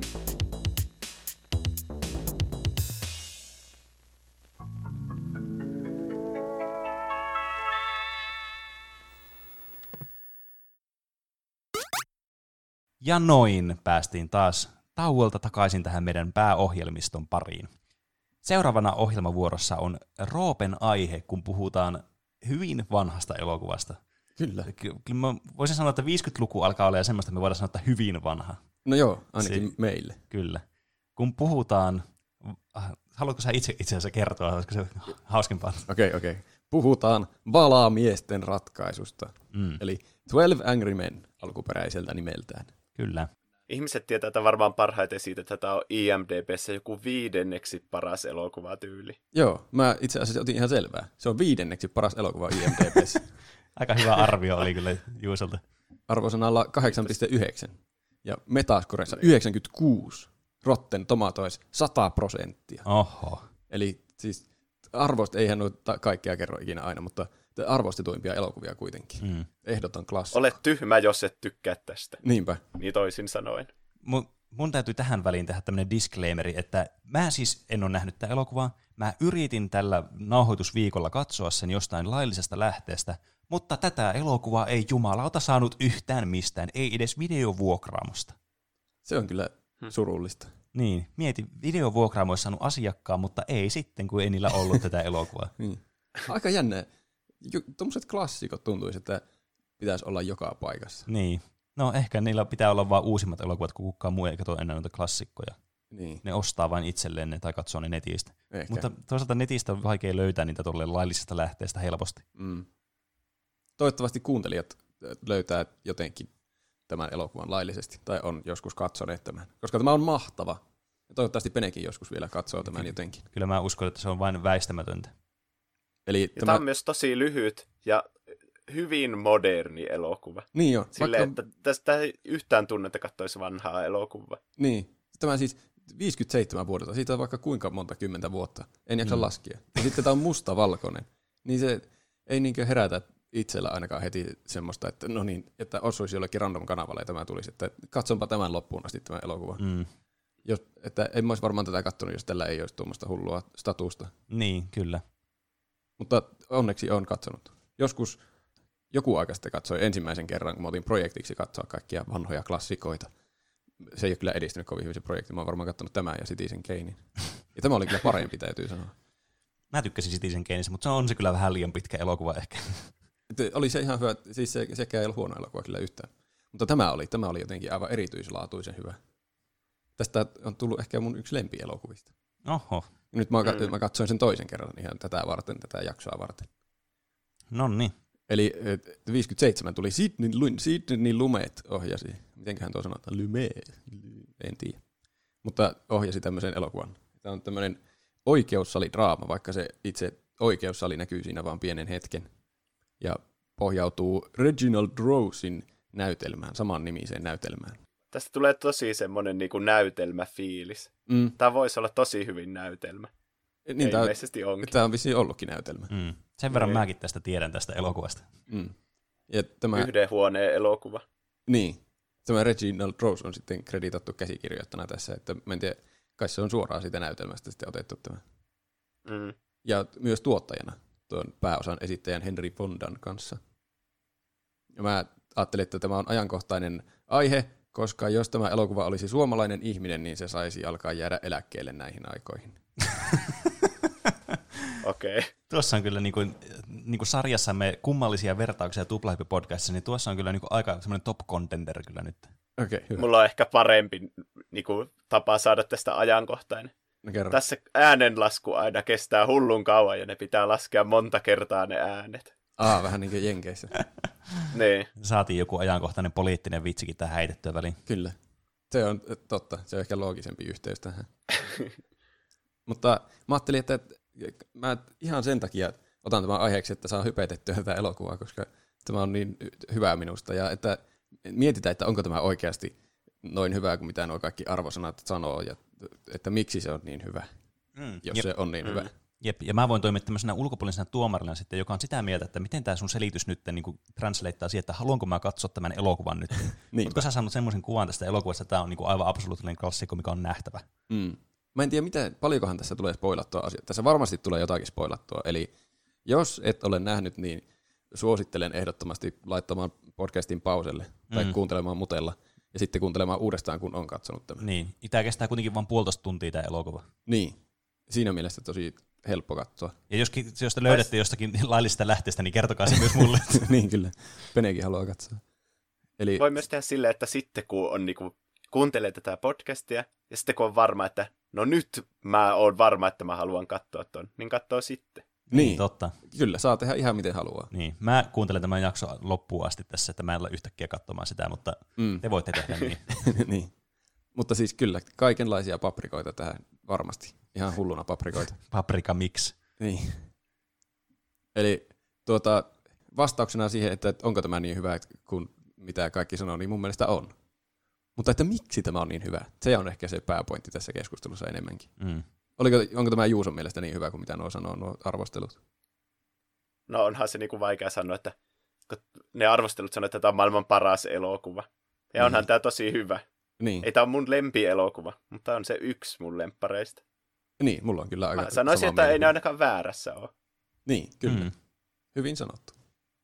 Eli tässä on tämmöiset lähtökohdat tässä elokuvassa, että, että 18-vuotias poika, semmoisista köyhistä oloista lähtöisin oleva poika, on syytettynä isänsä taposta tai murhasta. Mikäköhän se on se virallinen termi. Mutta kuitenkin se on niin kuulemma veitsellä tappanut isänsä. Ja tässä on porukka valamiehiä, 12 valamiestä, joiden pitää päättää, että onko tämä poika nyt syyllinen vai syytön. Ja niiden pitää yksimielisesti tulla johonkin lopputulokseen.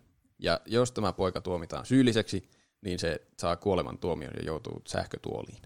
Ja jos niille ohjeistaa siinä alussa, että jos on minkäänlaista perusteltua epäilystä, tuon, mä en tiedä käännetäänkö se oikeasti noin, reasonable doubt, se on Mm. aina tärkeä sana näissä, niin jos on semmoista yhtään, niin pitää tuomita sitten syyttömäksi. Mm. Että jos on minkäänlainen asianhaara, joka voisi viitata siihen, että joku todiste on nyt väärin, että Niin. tämä ei täysin varmasti ole syyllinen, niin sitten se ei saa olla syyllinen. On Mua kiinnostaa tässä tosi paljon, että meneekö se oikeassa elämässä tolleen. Se, mä tiedän, että Jenkeissä aina joutuu joksikin valamieheksi sattumalta. Mm. Niin on, onko se prosessi oikeasti niin tämmöinen kuin tässä elokuvassa esitettä? Vaikea sanoa Varmaan se suurin piirtein on ainakin ollut. Niin. En, en mä usko Niin. ainakaan, että niinku mitenkään, jos pitäisi tälle niinku käsitellä tätä elokuvaa tälleen ulkopuolisena, niin en mä usko, että ne ainakaan haluaisi tehdä mitenkään niinku epäuskottavan siitä tilanteesta. Mm. Niin. Siinä kyllä mä netistä löysin jotakin, että ne tekee siinä jotakin tavallaan lain rikkomuksia siinä elokuvan varrella, että sitä asiaa ei saisi oikeasti käsitellä sillä lailla, mitä ne käsittelee siellä välillä. Että ne tekee paljon semmoisia olettamuksia, mitä ei saisi tehdä. Mutta sitten, että kuka sitä tavallaan valvoo?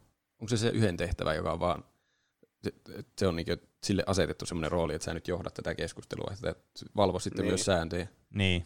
En Mutta tiedä. toisaalta ne kaikki on vain normi-ihmisiä, jotka on pakotettu sinne. Niin. Ne kaikki on vähän niin kuin silleen, että kahdeksalta alkaa peli, niin kaikki haluaa varmasti kotiin ennen sitä. Mm. Että Tä- niitä ei oikeasti kiinnosta se keissi yhtä. Kyllä. Tuo on siis valamies numero seitsemän, jo- joka on baseball-fani, niin se haluaa vaan pois sieltä nopeasti. Näillä kaikilla on vähän Mhm. semmoinen omat motiivinsa tuolla ja omat agendansa, että miksi ne äänestää mitäkin puolta ja, ja kuinka kauan. Mutta tässä siis nämä 12 miestä laitetaan semmoiseen pieneen huoneeseen keskustelemaan. Käytännössä koko elokuvan ajaksi. Tämä koko elokuva tapahtuu siinä huoneessa. Kolmea minuuttia lukuun ottamatta. Tuo on vähän niin kuin Potle-episode, mutta elokuva. Semmoinen Mm. Ei vaihdu lokaatio missään vaiheessa. Sama. Ja tässä on äärimmäisen pitkiä niin kuin leikkaus, mitä se on, niin kuin kuvataan putkeen jotain kohtausta Mm. eikä leikata kertaakaan, niin tosi paljon semmosia. Pitkiä ottoja kone on. Niin. Siitä Semmo- tulee just sitä näytelmäfiilistä, että nuo vaan vettää niin kuin liveenä tuota elokuvaa tossa. Mm. Se on tosi jotenkin vangitsevaa katsottavaa, kun se ei niinkö ikinä leikkaannu se, se Niin. otto. Vaan siinä katsotaan jonkun kahden tyypin keskustelua ja sitten se toinen vaikka lähtee siitä johonkin ja seurataan sitä kameralla, kameralla ja ajaudutaan jonkun kahden muun tyypin keskusteluun. Ja ihan hirveän tarkka koreografia niillä varmaan siinä, että kuka nyt puhuu milloinkin mitä ja menee mihin seisomaan. Niin, ja se tapahtuu siis niinku reaaliajassa. Että tässä Niin. ei myöskään tapahdu aikahyppyjä kertaakaan, että viisi minuuttia myöhemmin Niin, vaikka. se tuo, se on vaan niinku se, se, on se niinku puolitoista tuntia, kun ne on siellä huoneessa. mm, se, siitä tulee just semmoinen olo, että itse olisi vähän niin kuin mukana siellä huoneessa. Ainakin seuraamassa sitä keskustelua, jos ei mukana keskustelussa. Vaikea siihen itse on vaikuttaa. Mm, kuulostaa kyllä kiinnostavalta. Kyllä, Kiinnostuspisteet nousevat. mahtavaa. Ohi, sä voit antaa lopuksi kiinnostuspisteet. Tuo on hyvä. Kyllä. Eli eh, jos käy nämä valamiehet nopeasti läpi, että ketä siellä oli, niin ehkä selkeytyy aina kenestä puhutaan, jos niistä jo, joskus viitataan johonkin valamieheen. Ja mikä on niiden stereotypia, koska ne on kaikki semmoisia karikatyyrejä. Niin, niillä on kaikilla semmoinen oma niin selkeä persoona. Mm. Niin. Joka ja... tulee tosi nopeasti sille ilmi. Niin. Melkein niin kun näkee jonkun tyypin, niin heti sille, että tuo on se rasisti.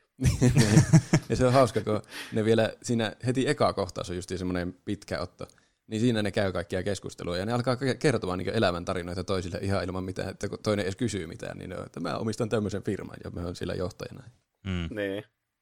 Mutta ei se toi ole mikään niin kritisointi. Se on tosi hyvä, että niistä tulee heti ilmi, ketä ne on. Mm. Niin. Mutta, Varsinkin eli... kun niillä ei ole nimiä, niin, sitten niin. tässä pysyy helposti kärryillä, kun miettii, että okei, tuo nörtti on nyt tossa ja tuo vakava on tuossa ja sille. Mm-hmm, aivan. Eli valamies numero yksi on se justiin tämä vastuumies, joka on ilmeisesti jenkkifutisvalmentaja. Se pitää huolta niin tästä protokollasta tai siinä vastuulla on pitää huolta, että ne tulee johonkin lopputulokseen. Ja valamies numero kaksi on semmoinen arka ja pelokas pankkivirkailija. Viittasitko sä siihen nörtillä? Joo, se on vähän niin kuin, jos tämä olisi nykyaikainen leffa, niin se olisi joku joku semmoinen introvertti, joku koodari tai joku. Niin olisi. Mm, aivan. Ja kolmonen on semmoinen kuumapäinen yrittäjätyyppi, se omistaa jonkun pienen firman ja sillä on ollut draamaa sen oman pojan kanssa ja se on tässä ehkä niin eniten tavallaan antagonisti tai eniten puoltaa sitä syytetyn syyllisyyttä. Ja mm. neljä on sitten semmoinen looginen ja järkevä, johdonmukainen pörssimeklari. Se on yksi mun lempihahmoja näistä mun mielestä. Mun ja mielestä. se ei hikoa koskaan. Ei niin, vai paitsi se on jossain tietyissä spesifisissä tilanteessa. Tärkeää informaatiota. Pene, Penelle ei varmaan sano mitään.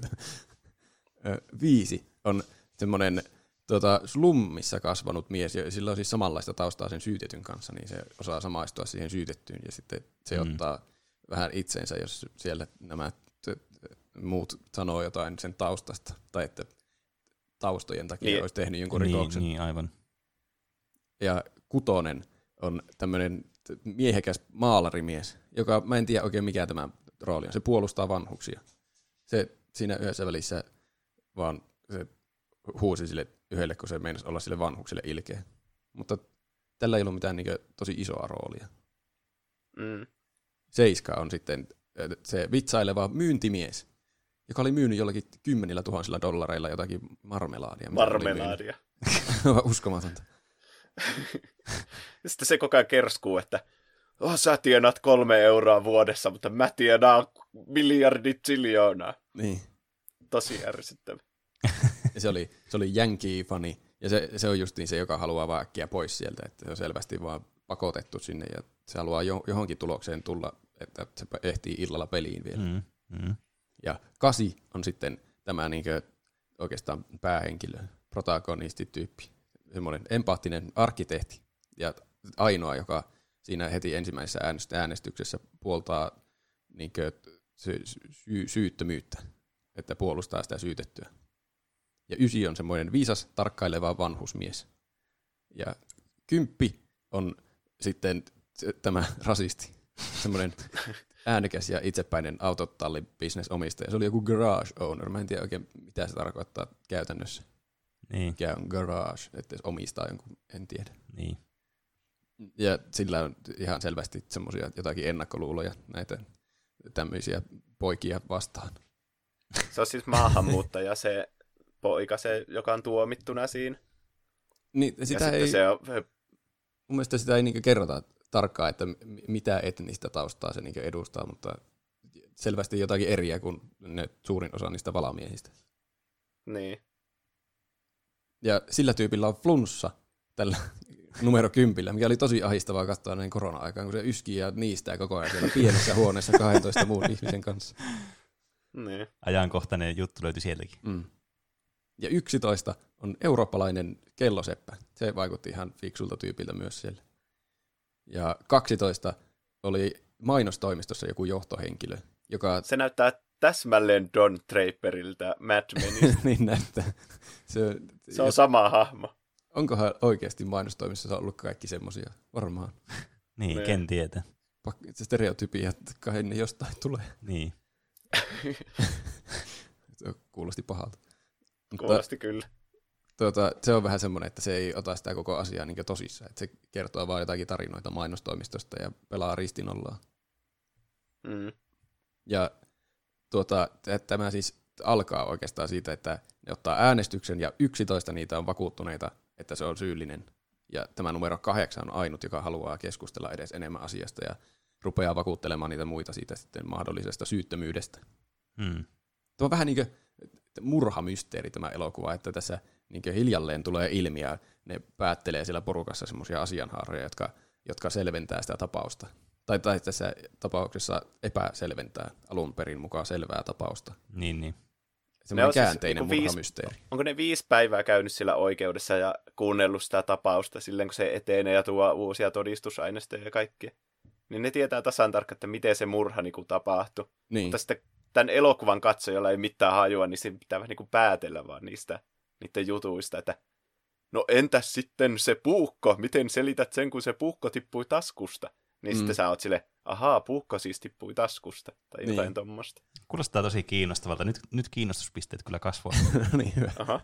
Ja se on mielestäni vielä tosi hyvä, kun ne tuo ne sillain esille, niin kuin, siis toisikin kuka tahansa ihminen esille sillä niin kuin on tuotu siellä oikeudessa niille esille ne asiat.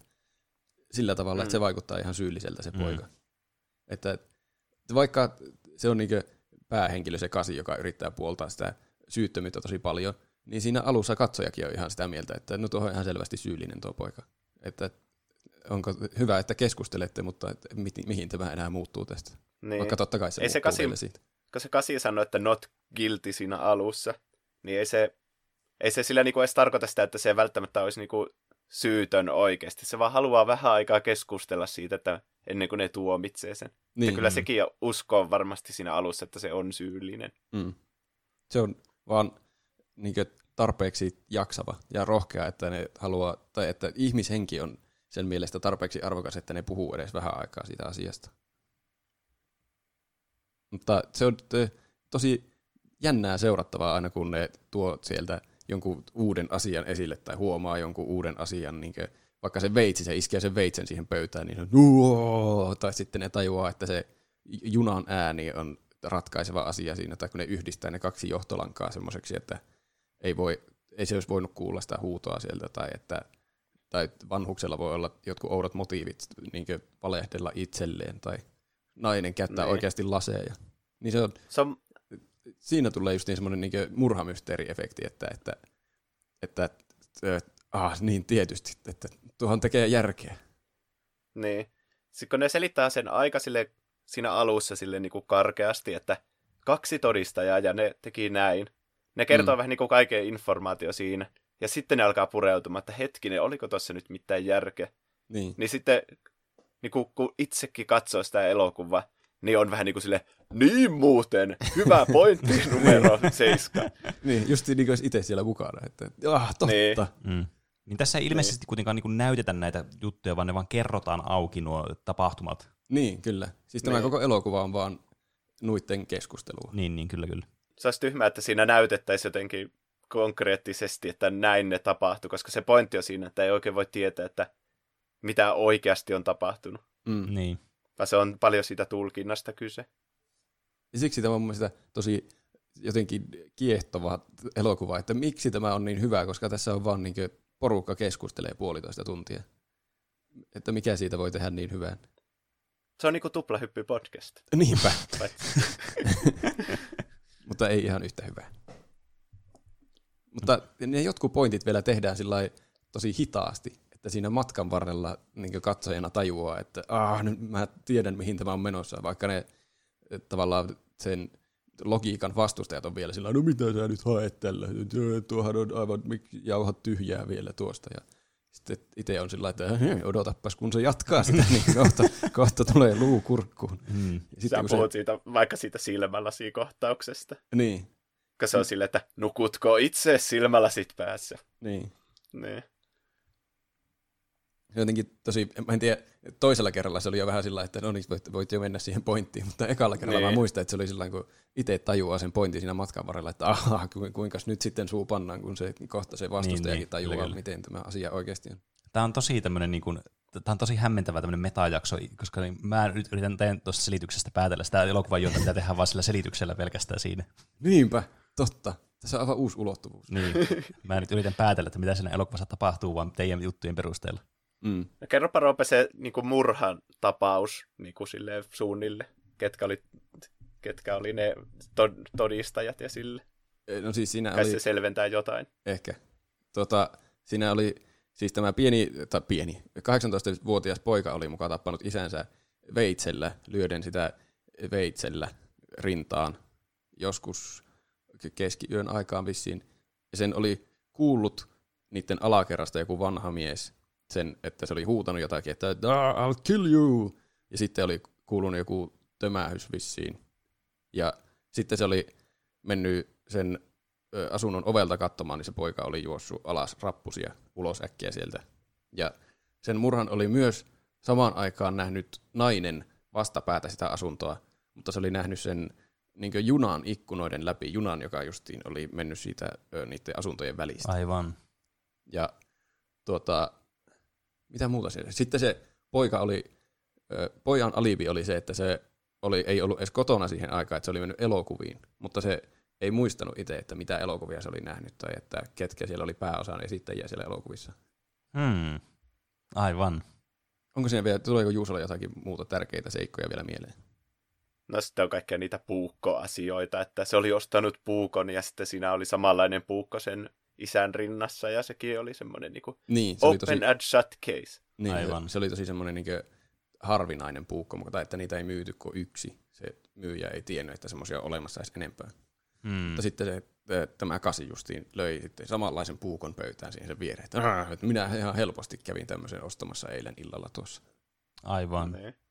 Se, on, se on ehkä yksi se elokuvan parhaista kohtauksista, kun siinä just näkee, kuinka niin kuin, ne on vaan päättänyt, että ne, se poika on syyllinen, eikä ne on niin kuin ahdasmielisiä, vähän niin kuin ne kaikki valaamiehet. Niin, Koska ne eka sanoi, että niin, mitkä on todennäköisyydet, että olisi samanlainen puukko, eihän niitä edes ole kuin yksi olemassa niitä puukkoja, bla bla bla. Ja sitten kun se vettää toisen puukon, joka näyttää täsmälleen samanlaiselta, niin heti, heti niillä niinku muuttuu ääni kellossa, että no noita, mitä tuo todistaa? Noita puukkojahan voi olla vaikka kuinka paljon. niin. niin kuin siinä sama, samassa kohtauksessa. Siinä just tulee semmoinen, niin kuin, että tekisi mieli itse olla siellä silleen, että kuulitko nämä, mitä nämä just äsken sanoin? Tekis, Niin. mieli, tekis, Vähän mieli, täydellisesti puhuin sut pussiin. tekis mieli itse lyö sillä puukolla niitä valaamiehiä. Mm. I'll kill you. Ja, Mut, niin, se on tosi eh, kiehtova se mysteeri, mitä ne koko ajan niin aukoo siinä lisää. Tai niin tavallaan epäselventää sitä että alun perin selvää mysteeriä. Mutta se ei ole se elokuvan pointti, se itse murha, vaan, vaan ne, näiden valamiesten kaikki suhteet ja ennakkoluulot ja niiden argumentointi ja koko oikeusjärjestelmäkin varmaan. Mun mielestä tätä käytetään jossakin kouluissa paljon oppimateriaalina tätä elokuvaa, tai ei niin oppimateriaalina, mutta semmoinen, että näytetään justiin oppilaille jotain englannin kielen hommia tai argumentointiasioita varmasti. Mm. Tässä on, mä näin jotakin YouTube-videoitakin, missä tätä käytti just esimerkkinä että argumentointihommassa, että niin kuin, tässä tapahtuu paljon sitä, että se kasi justiin saa sen tavallaan vastustajansa kontteraamaan omat pointtinsa. Mm. Mm. Tai se, Se on just se hyvä esimerkki, kun se, onko se se, se jolla on po- pojan kanssa ongelmia, joo, se kolmonen. Niin, niin. kolmonen joo, se pahis. kyllä. Niin sitten se justiinsa sanoo vaikka, että hän sanoi, että I'll kill you, ja huusi sen kurkku suorana, että ja sitten se löytiin kuolleena, niin eikö tuo todista täydellisesti, että se oli se murhaaja? Ja sitten mm. se Mm. myöhemmin siinä elokuvassa huutaa, kun se kasi provosoi sitä. Niin. Niin sitten se huutaa sille, että I'll kill you. Ja sitten kaikki katsoo sitä sille, hä? Hä? Mm. Se sanoo sen niin Kielletyn paljon lauseen. Ja sitten toinen asia, Niin.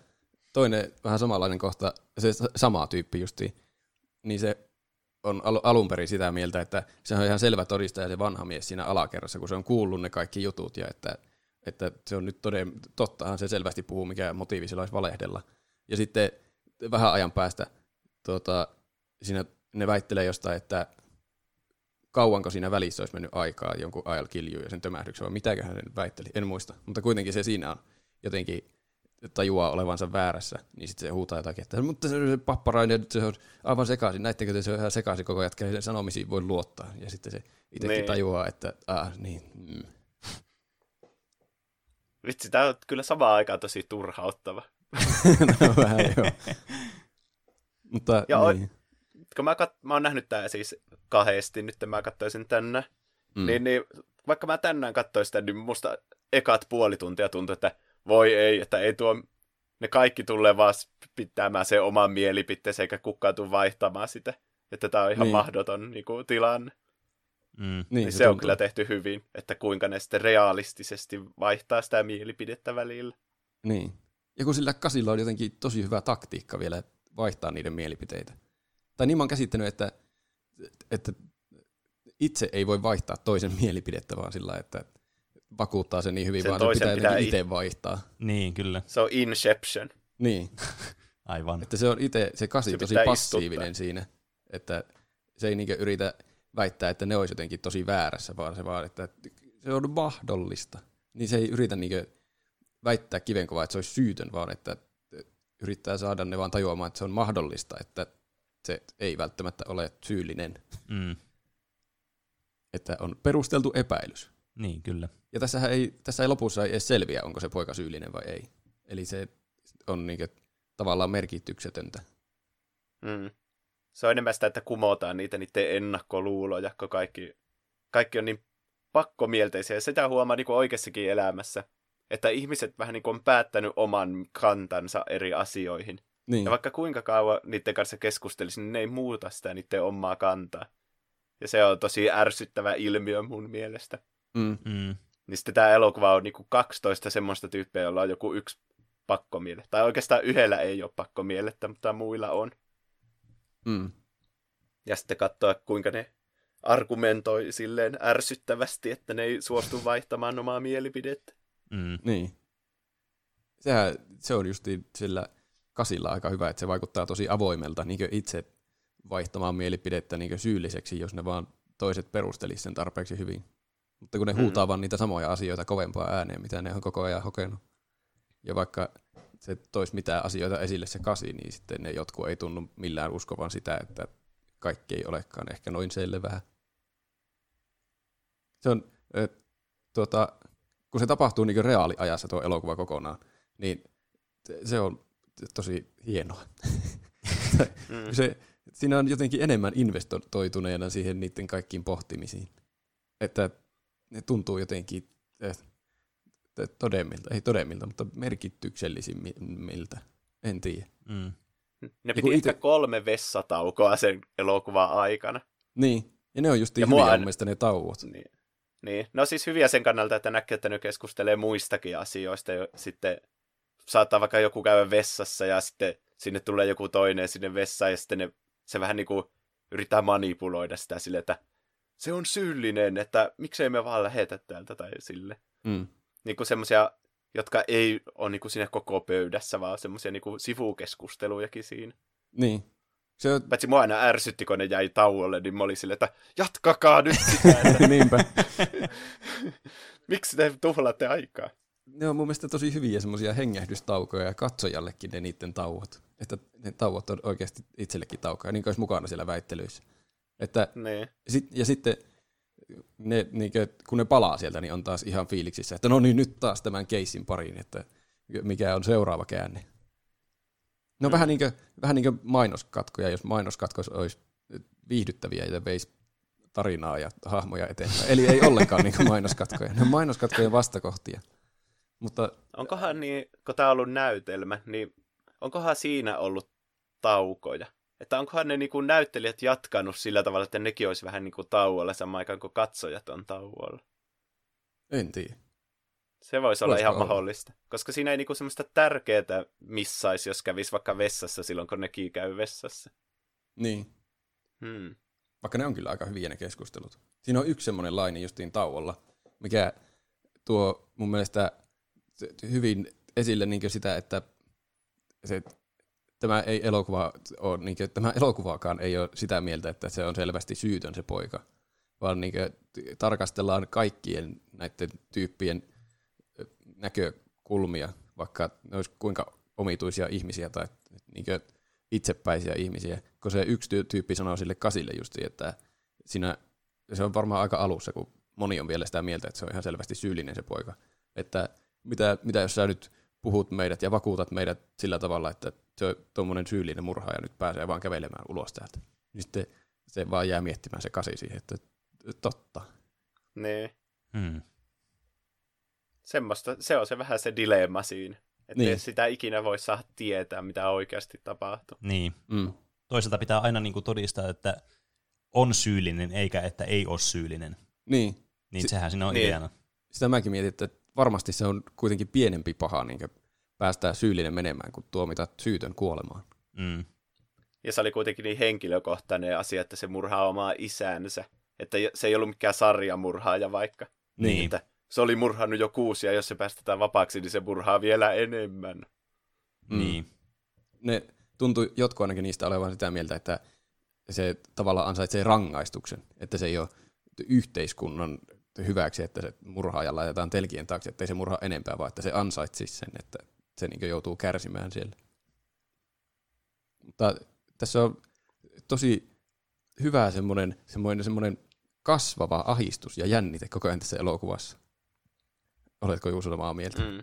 Se aluksi alkaa sillä niin että niillä on ihan hyvä meno siellä ja ne hyvissä hengissä pohtii sitä asiaa, vaikka yksi onkin eri mieltä. Mutta niin. sitten on ihan... Riitojen kattominen on niin ärsyttävää sille oikeassakin elämässä, että mm. toivoo aina, että ihmiset tulisi toimeen keskenä. Mutta niin. nämä on niin eri mieltä siitä asiasta. Ja sitten ne niin kuin melkein alkaa väkivaltaiseksikin toisia kohtaan. Niin. niin. Ja sitten on... mä haluan, ne on ihan tykättäviä hahmoja myös ne, jotka pitää sitä syyllisenä. Mm. Sitten se on jotenkin, jotenkin pahaa katsoa, että niitä vaikka... Mä en halua, että ketään siinä aletaan dissaamaan, kun ne menee vähän henkilökohtaisuuksiinkin välillä. Niin. Ja tos, siinäkin mielessä jännä, koska ne tavallaan pahikset ei, ei ole pahiksia. Että mm. ei nekään siinä lopulta häviä, vaan nekin tajuaa sitten, että niiden mielipide muodostuu ihan vääristä asioista. Että kaikki mm. on lopuksi voittajia. Mm. Mutta se on justiin hyvä, tuo, se tuntuu tosi ahdistavalta, kun se on siinä koko ajan siinä pienessä huoneessa se elokuva.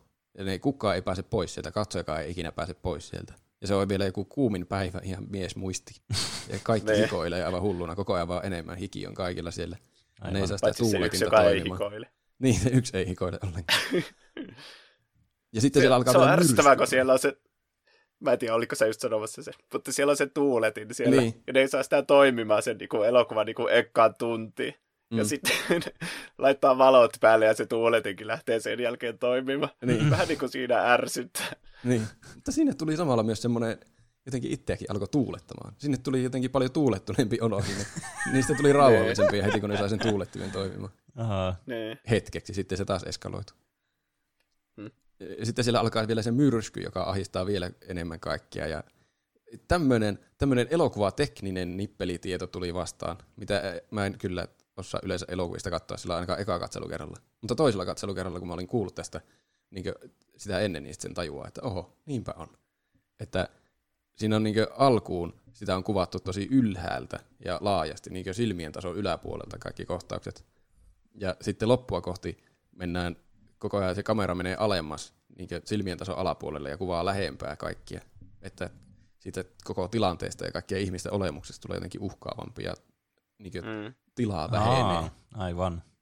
Ja sitten, ne on sille lähekkäämmin vähän niin kuin. Niin. Mm. Sitten ja, se tuntee sen kipinöinnin niiden välillä, kun ne alkaa tappelemaan siinä. Mm. Niin. Ja kaikkien naamat näkyy ihan siinä kamerassa kiinni, kun ne sanoo jotakin merkittävää. Ja, niin. Ahdistavaa. Sellainen vähän alhaalta päin, että ne on vielä oikein semmoisia uhkaavan näköisiä. ja, mm. ja sitten kun se viimein raukeaa se koko tapahtuma, kaari, tai että ne on nyt päätynyt lopputulokseen ja pääsee ulos sieltä, niin se on taas kuvattu sieltä ylhäältä ja laajasti, että näkyy paljon ja on tilaa taas kaikilla hengittää. Mm. Hmm. Mutta se suurin asia varmaan, miksi se on hyvä, on käsikirjoitus ja näyttely. Tai että net siitä varmaan tekee siitä kasvavasta jännitteestä niin hyvä Niin. pääosin. Siinä on tosi kiinnostavaa seurata näiden kaikkien eri tyyppien suhtautumista siihen keissiin, että sit yksi haluaa alun perin edes vaan keskustella asiasta, että muut on ihan vakuuttuneita. On vaikea varmaan olla niin yksin eri mieltä tuommoisen hirveän porukan kanssa. Mm. Mm. Se näyttää se kasikin, vaikka se on semmoinen itsevarma, niin se näyttää siltä, että se voisi alkaa itkemään, kun ne kaikki niinku vaan haukkuu sitä. Niin. Ja sitten se vielä, sehän on jo luovuttamassa siinä yhdessä vaiheessa, tai se tekee semmoisen niin heilmärin, että se kämplää sen, että no tehdään, tehdään sokkoäänestys, että jos te kaikki muut olette vielä sitä mieltä, että se on syyllinen, niin sitten mä luovutan tämän paasaamisen, että sitten jätetään se sillä että se on syyllinen. Mm. Vai olisikohan se mennyt sitten mistrialiin, en ole varma. Että joku toinen jury olisi sen päättänyt. En muista. Mutta kuitenkin se olisi luovuttanut sen, sen, sen argumentoinnin siihen. Mutta sitten se vanhus onneksi laittoi myös, että syytön. Oho. Niin olisi varmaan ollut vähän niin kuin antikliimaksi silleen, niin kuin se siihen lopettaisi. olisi se erilainen elokuva, jos se olisi loppunut vaan siihen suoraan. Mutta kyllä se jännitti tietenkin. Oli, katsoisi. kyllä. Eihän sitä eka kerralla tiedä, mitä siinä tapahtuu. Paitsi Pene nyt tietää. Niin, aika jännittävässä tilanteessa ollaan. Ö, mutta niin, se yksi haluaa vaan keskustella, ja, mutta jotkut muutkin siellä on kuitenkin avoimia keskustelulle ja sen tapauksen kyseenalaistamiselle, vaikka ne onkin sitä mieltä, että se on syyllinen, ja jotkut siellä haluaa vaan pois äkkiä paikalta, ja joillakin on omia ennakkoluuloja, jotka ei anna niiden mm. vaihtaa mm. omaa mielipidettä, ja joillakin omat perse, persesuhteet, perhesuhteet vaikuttaa asiaan, tuommoiseen asiaan, missä pitäisi olla niin puolueeton. Mm. Mun mielestä se valmis neljä, niin kuin mä sanoinkin, on mahtava. Kun se on semmoinen, vaikka se melkein pisimpään puoltaa sitä, sitä pojan syyllisyyttä, niin se on kuitenkin loppujen lopuksi semmoinen tosi looginen tyyppi ja reilu tyyppi. Se aina perustelee sen, sen mielipiteen hyvin, että miksi se, se, sitä mieltä, että se on vielä syytön. Epähikoileva tyyppi. Niin. Niin. Se, se, niin, se, on, se tuntuu ärsyttävältä niin kuin tosi pitkään, se, mutta sitten kun se kertoo, että miksi se kannattaa sitä, että se on syyllinen, niin siinä oli järkeä ja melkein niin kuin mäkin vaihtoin puolta, että no eihän niin. tuota voi mitenkään kumota. Niin, se on niin paras vastustaja sille kasille. Mutta, niin. Ja sitten siitä lopulta kuitenkin tykkää, koska sitten kun sekin se sen ratkaiseva pointti kumotaan tai asetetaan tarvittavan määrään epävarmuutta, niin sitten sekin vaihtaa mieltään, että nyt sekin on vakuuttunut siitä. Mm. Tässä tämä elokuva, niin kuin, jotenkin niin kuin, tämä kuulostaa tosi mielenkiintoiselta, mutta tässä on joku, joku semmoinen asia, mikä särähtää mulla ihan hirveästi, eli se, että kun mä tykkään hirveästi tämmöisissä mysteerielokuvissa siitä, että ratkaisu tulee, että tulee se konkluusio, että joku asia on ratkaistu, mm. niin mulla, jäisi, mulla menisi varmaan yöunet, kun mä en saisi tietää, että miten tämä oikeasti meni tämä murha. Tämä ah. muistuttaa enemmän semmoisia oikean elämän ratkaisemattomia tapauksia, niin kuin niin. joku Zodiac tai sitten mistä kaikki tekee suosittuja podcasteja, niin semmoisia niin. mysteerejä ah, muistuttaa. Niin. Ja eikö se ole jotenkin crime. myös hyvä, että sä itse saat miettiä, että mikä niin. oli se totuus ja niin, mikä niin. ei. Se on ihan totta. Mun mielestä se on just parempi, että se ei selviä, onko se syyllinen vai syytön se poika. Siis ihan varmasti se on parempi niin kuin elokuvallisesti just, että se jätetään auki. Mm. Mut, ja kun se ei ole edes se niin kuin, tämän elokuvan tavallaan pääasia. Niin. Hmm. Mutta Roope, mitä sä sanoisit, jos sun pitäisi äänestää? Tai ehkä ei äänestää, koska se on enemmän se not guilty tässä tarkoitti nyt sitä, että, niin kuin, että ei halua, että se saa kuolemantuomion. Mutta niin. jos sun pitäisi veikata, että oliko se syyllinen vai ei, niin mitä sä veikkaisit? Mä sanoisin ehkä ei. Eli... Mitä sä sanoisit? Miten se sitten kuoli? En tiedä. Se oli joku käynyt murhaamassa siellä. Se on kyllä outoa, että kuka sen olisi käynyt. niin. niin. Oliko tämä nyt, että kumpaa mä äänestäisin siellä vai että... Ehkä enemmän, että mitä sä oikeasti luulet, että tapahtuu. Hmm. Tuo on kyllä aika vaikea. Koska, niin, vaikka ne todisteet, todisteethan oli tosi selkeitä siinä alussa. Ja jos niitä ajattelee vaan niitä samoina todisteina, vaikka niistä tehdäänkin epäluotettavampia niistä todisteista, niin siltihän ne on olemassa. Että se olisi aika iso sattuma, tai ainakin jonkin kokoinen sattuma, että siinä olisi joku muu käynyt murhaamassa justiin samanlaisella veitsellä, mikä sillä pojalla oli, ja kaikki luulee, että se on se poika, ja se poika ei muista, missä elokuvissa se on käynyt. Niin. Mutta se on mahdollinen sattuma. Mm. Se tekee tästä um. elokuvasta niin pahaan. Niin. Niin semmoisen niin ajatuksia herättävän. Että kun mustakin tuntuu, että se varmaan oikeasti realistisesti ehkä oli se syyllinen. Niin. Vaikka se näyttää kyllä tosi syyttömältä ja sympaattiselta pojalta, kun se näytetään hetkellisesti siinä alussa. Niin, mutta voihan sitä myös pelottaa, että se joutuu sähkötuoliin aika varmasti. Mm. Niin. Hmm. Mutta olisin sitten- äänestänyt siis not guilty myös. Niin, kyllä mäkin.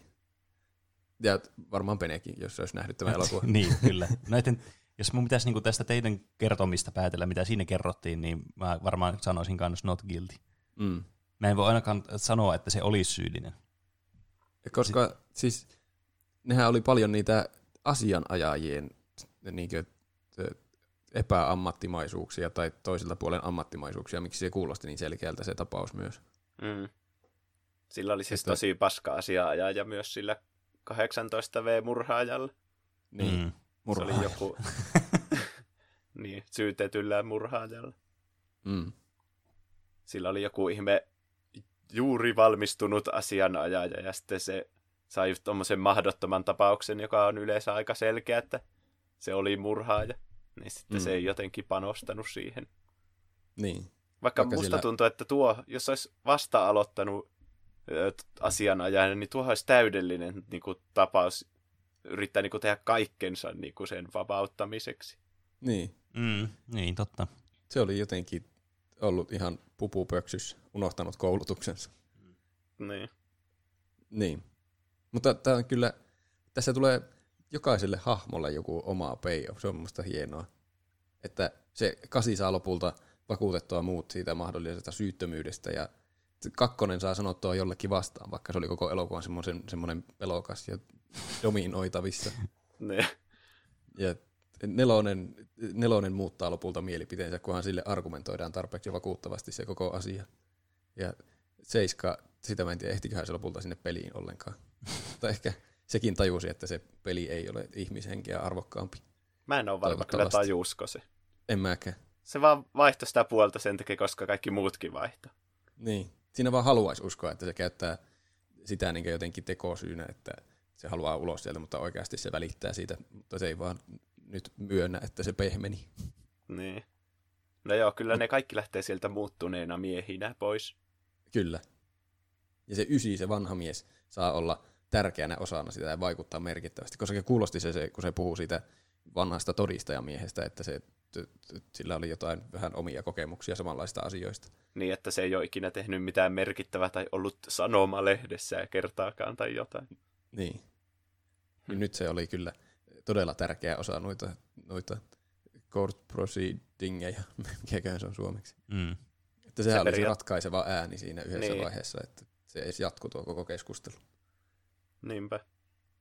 Ja se 12, se, se mainosmies, niin sekin lopulta ottaa sen koko homman tosissaan ja lopettaa ristinollan pelaamisen ja, ja mainosvitsien laukomisen.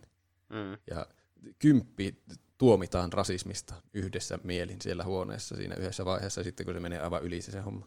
Se on ehkä mun lempikohtaus, vaikka se tuntuukin semmoiselta aika epärealistiselta, että ei Niin, se tolleen tosi kävisi se oikeassa niiden reaktio. Se alkoi lau- laukomaan niitä rasistisuuksia hirveänä, että kaikkihan tietää, että ne maahanmuuttajat on murhaajia ja niillä on ollut, ne on aina rikollisia ja ni- niillä ei ole mitään tunteita ja hirveänä tommosia pahoja juttuja. Niin, Mm. Laukoo siinä. Sitten kaikki on vaan hiljaa ja nousee siitä pöydästä ja menee sille niinku selkä siihen päin. mm. Ja se, ne jotenkin sanattomasti vaan päättää, että nyt on tehtävä näin. niin. Se on tosi hassu reaktio. Mä en ikinä tiennyt, että siihen kuuluu reagoida noin. Mutta se on Niin. kyllä toimiva. Niin. Se on ehkä vähän niin kuin semmoinen metafora, että jos joku on tommonen rasisti, niin se, se vähän niin kuin... En mä tiedä, onko se hyvä asia, vai jättää se huomiotta, että joku on rasisti. Mutta ne niin kuin näyttää sille, että, niin, mm. Sille, että sun mielipide on niin kuin yhtä tyhjän kanssa, että tuo, nuo ei ole Niin. valideja pointteja, ja sä puhut Niin. ihan höpöjä, eikä me tähän tuhlata aikaa. Niin. Että se perustelee sitä sen kantaa ihan semmoisilla ennakkoluulofaktoilla, tai siis Niin. ei-faktoilla. Ja, Ja sitten, sitten se, se, vaipuu epätoivoon myös se rasisti, ja sitten menee yksin nurkkaan häpeä. niin. Se siinä tuntuu vähän, että se tajuaa itsekin, että että ehkä mä oonkin rasisti. Mm. Niin.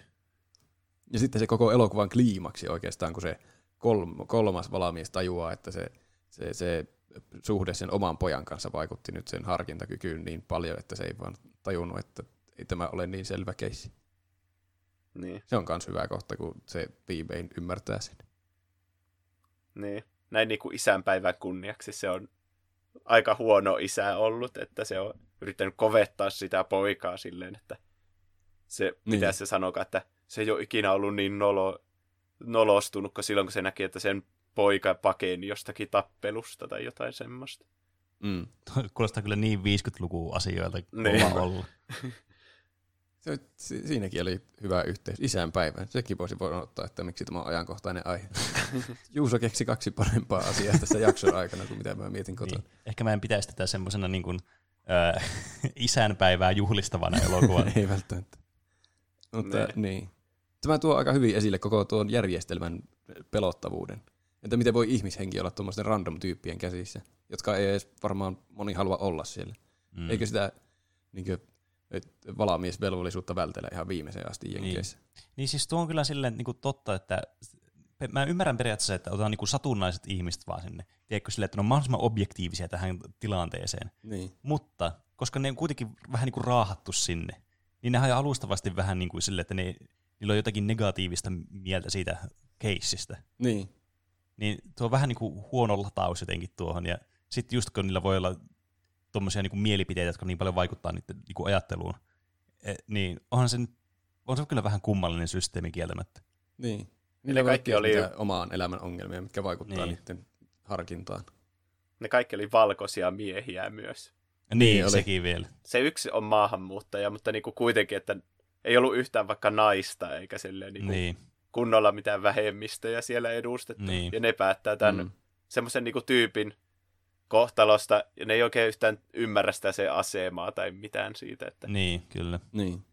Niin, on tietysti siinäkin niinku tuommoisia ajan reliikkejä, jotka tietysti on niinku hyvä, että niistä on päästy jo pois, ainakin Mm. mm. niinku suurimmaksi osaksi.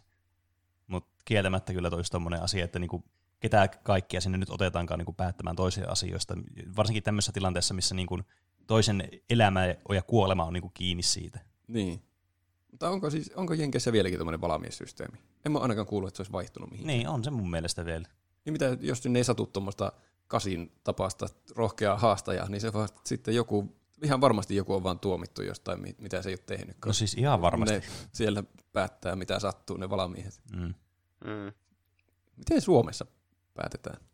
En, itse asiassa nyt kun sanoit, että nyt mä en oikeasti tiedä, niin tiedä. Mä en ole perustanut, niin kuin, mä en ole perehtynyt asiaan niin kuin mitenkään. Ei ikinä veikkaan, joutunut että- oikeuteen mistään vakavasti. Niin. Mä veikkaan, että siis Suomessa missä? vaan tuomitaan, niin kuin jos joku todistetaan syylliseksi, niin siinä tilanteessa se tuomitaan. Vähän niin, onhan Suomessakin niitä semmoisia melko ratkeamattomia tapauksia. Niin kuin joku, Niin. onko se Anneli Auer juttu, ja Niin. siinäkin niin kuin, ei anneta niin kuin mielipiteille ja semmoisille ennakkoasetelmille niin kuin, tilaa siinä, että niin. se tuomittaisi niiden perusteella, että kaikki pitää perustua faktoihin, Mm. joka on kyllä Mutta miten, periaatteessa parempi systeemi. niin. Mutta miten, miten siihen päädytään siihen, että onko se syytön vai Niin. syyllinen? Siis kuka sen loppupelissä päättää? Onko se tuomari vaan on silleen, no niin, sä oot syyllinen? Vai kuka siinä on niin kuin takana? Jaa, en tiedä. Mä veikkaan, että se pitää niinku olla joku ihan selvä fakta, jonka, joka niinku saa sen syytetyn niinku myöntämään, että kyllä. sen pitää Niinhän sen täytyy olla. pitää painostaa niin kovaa, että kyllä, minä Nyt- tein sen. Mä, mä tiedän ainakin, mitä mä tuun googlaamaan tämän niin nauhoituksen jälkeen. Tai jos Niin. me ei muista googlata, niin joku voi miten meni noin omasta mielestä osiossa selostaa Niin. meille, kuinka se prosessi menee oikeasti Suomessa. Niin, kyllä. Tämä on kyllä tämmöinen asia, mitä ei kyllä koskaan ajattele. Silleen, niin kuin, Koska kyllähän jonkun on pakko päättää se, vaikka niin. olisikin joku selvä fak- fakta. Nuillakin oli selviä faktoja Niin. näennäisesti Niin. aluksi. Periaatteessa mikään fakta ei oikeastaan ole niinku ihan sataprosenttisen selvä. Niin. Niin. Me ei voi todistaa kuitenkaan mitään. Ollaanko me edes olemassa? Onko, onko Roope olemassa, vaikka mä en näe sen tuossa? Onko se olemassa silloin, kun se astuu ovesta ulos? Niinpä. Onko, tämä Onko mä olo- olemassa? Onko mä joku tekoäly? Niin Juuso Niin. ei edes näy, totta. Niin. Sä ei Niin. kuulosta tällä hetkellä meille, vaan tietokonepuheelta kyllä kieltä. Tämä on vähän niin kuin se psykoosi, että joo, mun kamera ei toiminut. Aika epäilyttävää sinänsä, että Pene epäili ensin minua, että onko mä olemassa, vaikka Juusa ei näy koko tilassa. Niin. Pene on, onko Pene olemassa? En kyllä osaa väittää vastaan.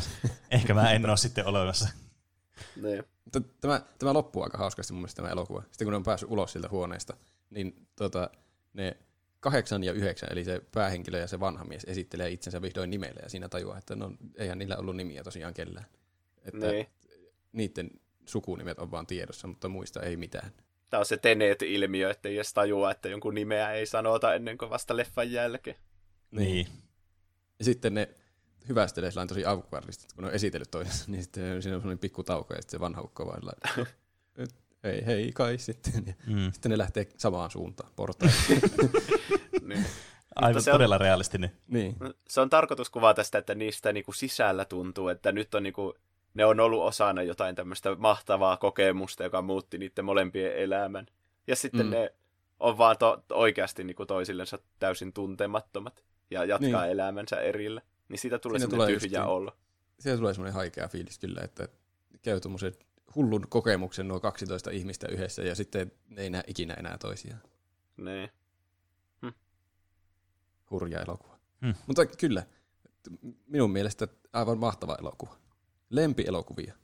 On kyllä. Niin, piti, pitikö mun antaa nyt a, tota, niin kiinnostuspisteet Annapa tälle? kiinnostuspisteet. Mä sanoisin, että tämä elokuva ansaitsee niin kuin mun kiinnostuspisteet vielä niin kuin semmoisena niin kuin riikäppinä, että mä en ole nähnyt tätä elokuvaa syistä, joita nyt mainitsin tuossa jakso, tai tämän osion tuolla alkupuolella, niin antaisin kiinnostuspisteeksi elokuvalle 89 kautta 100. Ah, vähän niin kuin Oho. 8,9 kautta 10. Niin on tällä. niin, kyllä.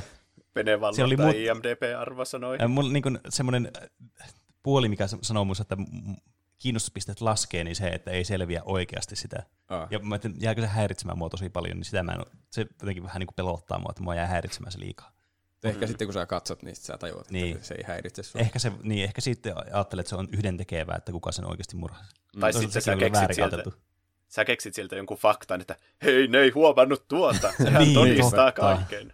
Totta, 91 kautta 100. no niin, sehän Aika nousi. hyvä. Kyllä. Niin kuin Penekin, teidän kuuntelijoidenkin kannattaa, jo- jos kuuntelitte aiheen katsomatta elokuvaa, niin vieläkin kannattaa katsoa elokuvaa. Hyvä Mm. mm. on elokuva, vaikka olisi kuunnellutkin aiheen. Joo, ei se kyllä huonontunut toisella katselukerralla yhtä. Melkein parani vaan. Niinpä. Huomaa kaikkia asioita, mitä ei huomannut Mm. mm. välttämättä aiemmin. Niin tuo kyllä kuulosti tuo selitys just siltä, että se, se on semmoinen niin kokemus vähän niin kuin tuo elokuva, se pitää niin kuin kokea se elokuva. Mm. että se, se juoni, ta- tai se niinku, että just, että ku- kuka sen murhasi, niin on tavallaan yhdentekevää ja se lopputulos, koska se on niinku tiedossa varmaan tästä elokuvasta sen ensimmäisestä katseluhetkestä alkaen. Mm. Mutta just se niinku matka sinne, niin jotenkin, että miten ne niinku päätyy tähän tilanteeseen, niin on varmasti se, mikä niinku pitää itse kokea sitten elokuvan muodossa. Tämä selitys niinku yksistään ei sitä niinku nyt pilannut sitä kokemusta. Niin. Olla mukana siellä niiden Niin, kyllä. jännittävissä pohtimissa keskusteluissa. Niin, olla itse se valaamies siellä. Niin. 13 valamies. Oh. Kuulostaa tältä kauhuelokuvalta. Sequel. Ö, no, tuota, mitä te olette tehnyt muuta? Ö, Pene, mitä sä oot tehnyt? No, mä oon pelannut taas lisää peliä. Mä en itse asiassa tiedä, että onko mä maininnut tästä tässä podcastissa, mutta mä oon pelannut Fasmofobiaa. Eli tämmöistä niin kuin, kooperatiivista kauhupeliä, missä on tarkoitus selvittää tämmöisiä niin kuin, ö, kauhun, tai siis tämmöisiä, niin kuin, miksi niitä sanotaan, hunting, mikä, mikä se on suomeksi? Metsästys. Ei, kun haunting. Ah, Antti. Se jotenkin, että Niin. joku kummitus Niin, jotain kyllä. paikkaa. Niin tarkoitus selvittää, että mikä niin kuin, on tämän kummittelun takana. Aivan. Että minkälainen kummitus kummittelee mitäkin paikkaa. Ja se pitää selvittää silleen niin kuin, tiedätkö, detective-tyylisesti. Niin, aivan. Ja mun mielestä aivan loistava peli siinä mielessä. Tietenkin saa pelata kavereiden kanssa, ja on tämmöistä chilliä. Ja tässä on niin kuin, kuitenkin kaikilla sama niin kuin päämäärä aina. Mm. Mutta tässä niin kuin, parasta on se, että tämä on tämmöinen kuumottava peli, pelottava kauhupeli, mutta semmoinen, että sitä uskaltaa kuitenkin pelata ja sitä haluaa pelata lisää. Joo. Tavallaan niin kuin, se kauhu ei ole luontaan työtävä, vaikka mäkin pelkään kaikkea jumpscareja ihan hulluna ja ne yleensä niin kuin syö multa kokonaan niin kuin jostakin kauhutuotannoista niin kuin sen ilon. Niin tässä sitä kuitenkin haluaa pelata ja uskaltaa pelata ja se jännitys on tavallaan se, että siinä se niin kuin läsnä oleva faktori koko ajan. Mm. Että se ei ole semmoinen siinä- lamaannuttava pelko, vaan se on semmoinen niin kuin, äh, teko kannustava pelko. Hmm. Onko siinä paljon jumpscareja siis vai? Mä, mä sanoisin, että ei. Että ne on semmoisia niin kuin, te, teettekö semmoisia vähän niin kuin aitoja säikähdyksiä, jos Mm. tuossa on mitään järkeä. Semmoisia, että ne ei ole semmoisia suunniteltuja jumpscare, että nyt sä saat jumpscarein tässä, tiettäkö? Niin, Kova ääni ja äkkiä tulee naamalle joku ja blaa. aivan. Vaan se on semmoinen, että se vähän niin kuin vahingossa joudut tilanteeseen, joka säikäyttää sut. Tai tahalleen joudut tilanteeseen, joka säikäyttää sut. Niin se aina johtuu jostain, jos sattuu säikähtämään jotakin, niin se on Niin. vaan jotain, mitä tapahtuu Niin. siellä sillä hetkellä. Mm, tai sitten se on sattuman kauppaakin aina välillä. Mutta Mm. se, tun, mut se ei tunnu semmoiselta, tiettäkö, niin kuin jumpscareit yleensä tuntuu semmoilta halpoilta tavoilta niin kuin säikäyttää joku. Niin. Niin se vaan tuntuu siltä, että se niin kuin, jos sä niin kuin säikäät jossakin tuommoista asiasta, niin se vaan niin kuin kuuluu tavallaan siihen, että no sä nyt vaan säikähdit tätä asiaa, tiettäkö? Mm. Sä et vaan niin kuin vainoharhaisesti odota sitä seuraavaa jumpscare, että milloin se tulee. Kyllä. Mm. Kuulostaa ihan hauskalta peliltä. Kyllä, voin suositella kyllä. Meidänkin pitäisi joskus pelata sitä. Entäs Juuso? Mä pääsin Super Mario 64 nyt läpi. Ai, 120 tähdellä. En. Ai. Mulla on, joku, mulla on joku 80 tähteä. Mutta okay. mulla on ne viimeiset kentät, niinku se kellotornin muun muassa ja Rainbow Road, vai mikä se onkaan. Mm. Alkoi vaan ärsyttämään tosi paljon. Joo, ne on tosi vaikeita kyllä. Ei, Niillä on muutamat semmoiset tähdet, mistä, mitkä, niin se kestää ihan hirveän kauan, että niinkö onnistuu. Niin. Että tämä peli kyllä turhauttaa mua suuresti. Mä oon tyytyväinen, että mä vihdoin niin näin sen kuitenkin tolla tasolla. Ja mä Mm. pidän sen siinä Switchissä tietenkin aina sen kasetin mukana, että voi välillä pelata sitä ja kerätä vaikka yhden tähden niistä alkukentistä aina kerralla. Se Joo. on semmoisessa tosi mukava. Mutta se Mario vaan... Eniten mua ärsyttää se, että kun kääntää suuntaa sillä Mariolla, niin se jotenkin saattaa lähteä ihan väärää suuntaan kävelemään ja tippua Se joskus alas. tekee semmoisen pyörähdyksen, kun yrittää vaan kääntää sillä suoraan suuntaan. Niin. Se on vähän niin kuin se olisi jossakin... Vähän niin kuin se Mario olisi auto. Että se pitää Niin. kääntää silleen niin kuin tyhmästi niin kuin mennä eteenpäin ja sitten tulla takaisin. Se paikallaan Niin. kääntyminen on monesti tosi vaikeaa. Kyllä. Varsinkin ne ken- kentät on pahoja, missä ne voi tippua alas. Ja sitten on kerännyt justi melkein jonkun sata kolikkoa ja sitten hyppää alas jonkun tuommoisen ikävän syyn takia, kun ajaa niin kuin auto ja yrittää taskuparkkeerata väärään paikkaan. Niin Niin. Sitten tulee kyllä suru puseroon. Mutta on niitä, ne kentät on kyllä ihan kivoja, niin kuin, onko siinä 15 kenttää ja kaikki on tosi erilaisia. Mun lemppari Mm. oli ehkä se, mihin voi mennä joko isona tai pienenä. Jaa, Niin se on kyllä ihan hauska. kyllä siinä on mielikuvitusta ollut ja ymmärrän, että miksi se on ollut kaikkien niin kuin, lapsuuden suosikkia. Ja... Niin. On se vieläkin mun suosikkeja. No, niin. On se kyllä semmoinen niin kuin, helmi kyllä tuolla pelihistoriassa. Mm. Ihan syystä siis. Mitä Roope on tehnyt viikon aikana? Mm, mä oon pelannut lisää Slate Spirea. Mä tykkään siitä hyvin paljon. Se mun tykkääminen on mennyt siihen pisteeseen, että se alkaa olla mun elämälle haitallista. Mä en saa mitään tehtyä elämässä, niin kun mä pelaan sitä koko ajan. Se siis suurin mahdollinen suositus kai, jos haluaa tuhlata elämänsä johonkin, siihen addiktoituu kovasti. Ehkä mä oon nyt vähän sillä niin päässyt irti siitä, että mä oon tehnyt muutakin. Mä katsoin myös äh, sen Birds of Prey, se oli Netflixissä. Aa, Mm. Mitä mieltä olit siitä? Se oli ihan hyvä. Semmoinen ihan hyvä elokuva. Oliko se semmoinen ihan hyvä vai semmoinen ihan viihdyttävä? No siis ihan viihdyttävä. Aivan. Ei, siis ei ollut mikään ihmeellinen, semmoinen niin. Su, su, supersankarisysteemi suunnilleen. joo. Paitsi että Marko Troppio oli taas hyvä. Mm. Ja toimintakohtauksissa oli ihan jotakin hauskoja juttuja. Hienoja hidastuksia ja koreografioita. Hm. Mutta ei, ei, ei siis mikään aivan mullistava elokuva. Niin, aivan. Viihdyttävä elokuva. Et Siinä oli varmaan minun tekemiset. Onko sitten meidän kaikkien lempisegmentin vuoro? Joo. Eli miten meni noin niinku omasta mielestä? Meille voi lähettää faktan korjauksia, jos me sanotaan jotain väärin. Tai sitten viestejä, kysymyksiä, kommentteja, aiheehdotuksia, fanipostia. Mm. Mm. Meille voi lähettää niitä Instagramin ja Twitterin kautta, josta meidät löytää nimellä Tupla hyppy. sekä sähköpostilla osoitteeseen Tuplahyppy at no podcast at, podcast at tuplahyppy.fi. Niin, kyllä. Ja jakson kuvauksesta löytyy linkkejä muun muassa Discordiin, meidän kauppaan ja Mm. mm. YouTubet ja Twitchit ja kaikki. Kyllä. Kaikki Mut- mahdollista. Käykää tsekkaamassa ja tilaamassa kaikki. Mutta tosiaan tämä miten meni noin niin kuin omasta mielestä.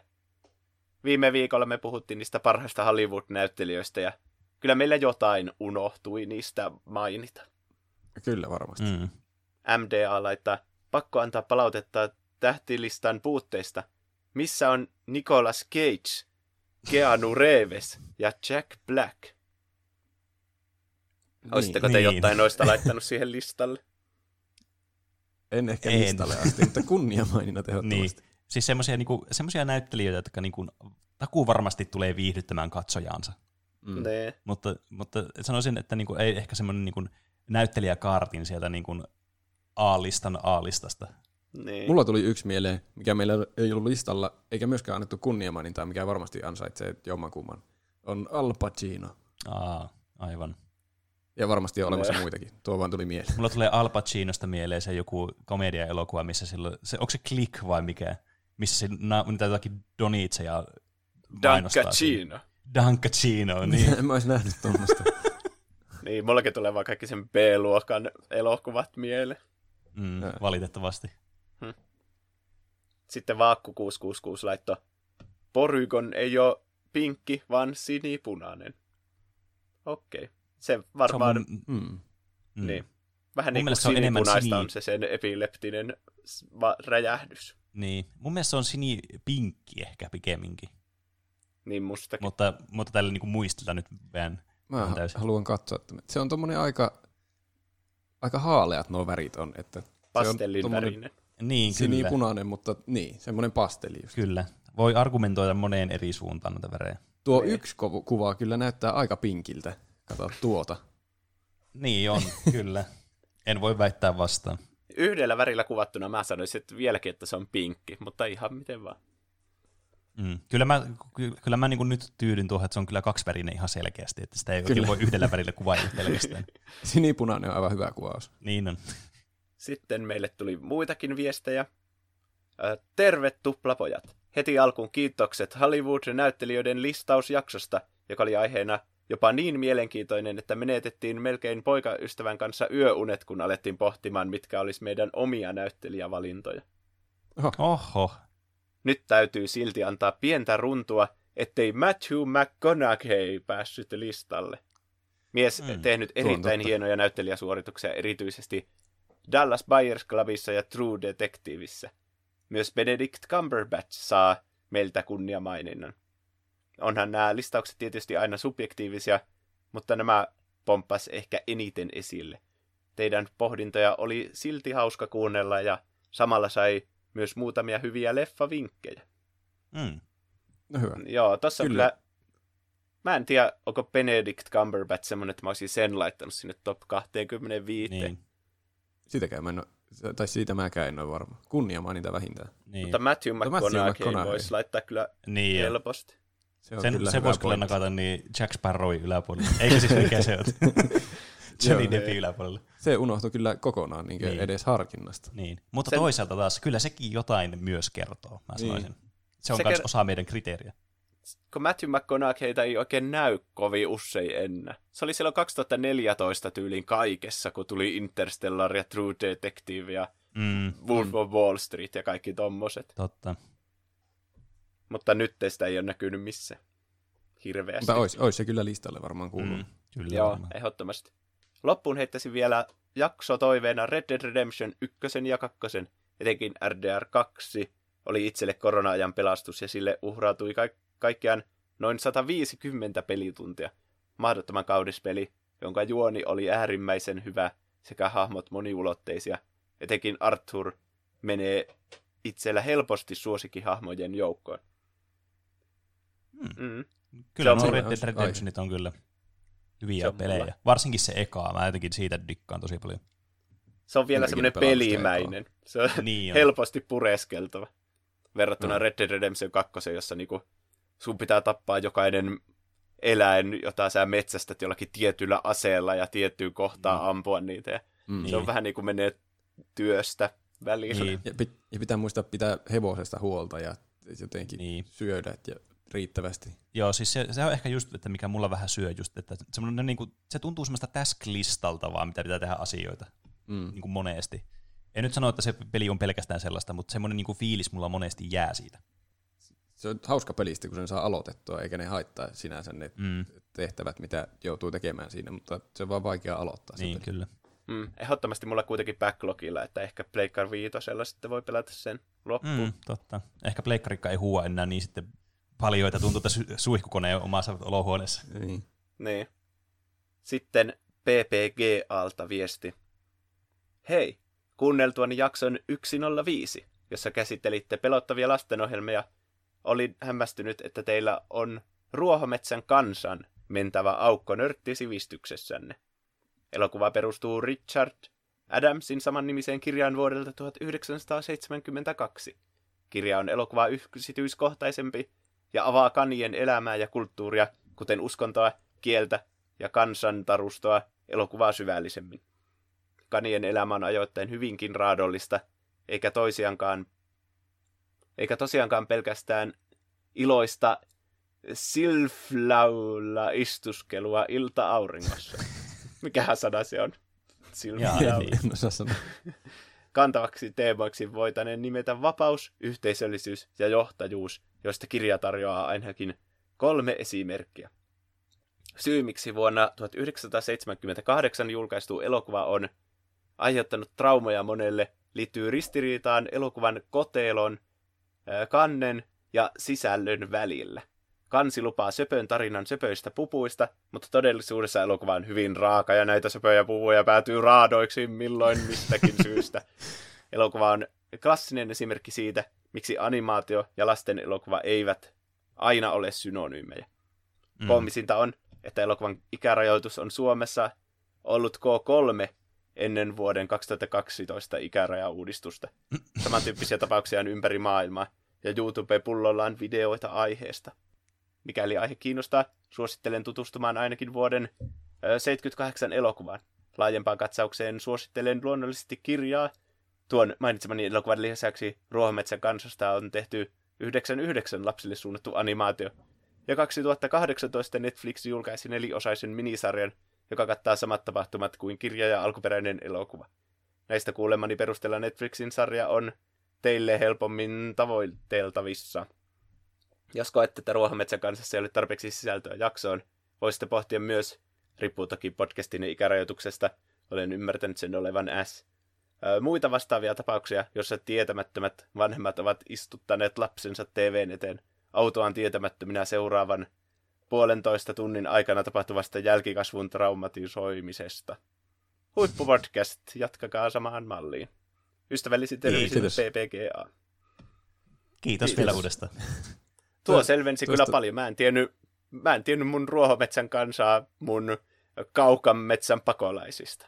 Mm. Niin, Mä, on, häm, mä en hämmennyt aluksi, kun mä luulin, että sä puhuit Kanye Westistä hetkeksi, kun sä puhuit Kaneesta. Kunnes ymmärsin aivan, nyt tiedän mistä puhutaan. Tuosta tulee semmoinen creepypasta fiilis, että tiedättekö te sen yhden kani-elokuvan, että se on, niin se on, siinä on niitä söpöjä kaneja. Ja sitten kun mä laitoin sen sinne DVD-soittimeen, niin ne vaan kuoli kaikki Niin. tosi raasti. Niin, alkoi vaan kuolla kaikki. Mm. kirottu VHS-kasetti. Jep. Niin. Mutta kiinnostavaa tietoa tuli kyllä tuosta ja kyllä hyviä aihe, hyvä aiheehdotus tuli tuohon vielä loppuun. No Mm. joo. Sitten yksi viesti vielä Emiltä. Mun yksi lempipeli on Until, Until Dawn. Ja nyt Halloweenin aikaan pelasin sen taas varmaan kymmenettä kertaa. Sen juoni ja tunnelma on niin hyvä, eikä mitenkään ennalta arvattava. Ja kuitenkin peli pääsee, pelin pääsee läpi jossain kymmenessä tunnissa. Olisi mahtavaa, jos tekisitte tästä jakson. Jos ette ole vielä pelannut tätä, niin striimatkaa ihmeessä gameplay Twitchissä kolmestaan. Jaksossa voisi pohtia juonta ja pelin eri lopputuloksia, sekä mikä lopputulos teillä on tullut. Ja varokaa heikkoja jäitä. Aiheesta tuli mieleen, että keksitte varmana muitakin hauskoja conspiracy-teorioita kaikista ohjelmista ja elokuvista, tai miksei mistä vaan. Sellainen överiksi vedetty conspiracy-jakso olisi myös mahtava kuunnella.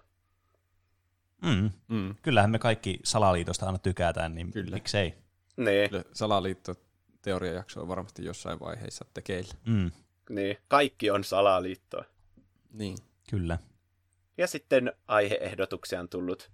Ää, ainakin pelien modaamista toivoi Romulus, ja se sai ison reaktion Discordissa. paljon eri reaktioita, niitä emoihin näköisiä juttuja. Sitten Olli legendaarisin toive Batmania ja Robinia. Se on taas sitä paskat elokuvat-sarjaa. Jatkoa mm, Terubille ja Karviselle ja Flabberille ja mitä meillä on mm. nyt ollutkaan. Mitä mm. kyllä ehdottomasti voisi jatkaa. Kyllä. Nee. Se on yksi meidän semmoista, mikä me ollaan katsottu yhdessäkin. Mm, niin jo. Silleen illan vieton ohessa. Kyllä, mm. nimenomaan ohessa. Nee. Ja sitten öö, Lolli Pepa Lol toivoo parhaita elokuvaohjaajia. Sekin olisi hauska.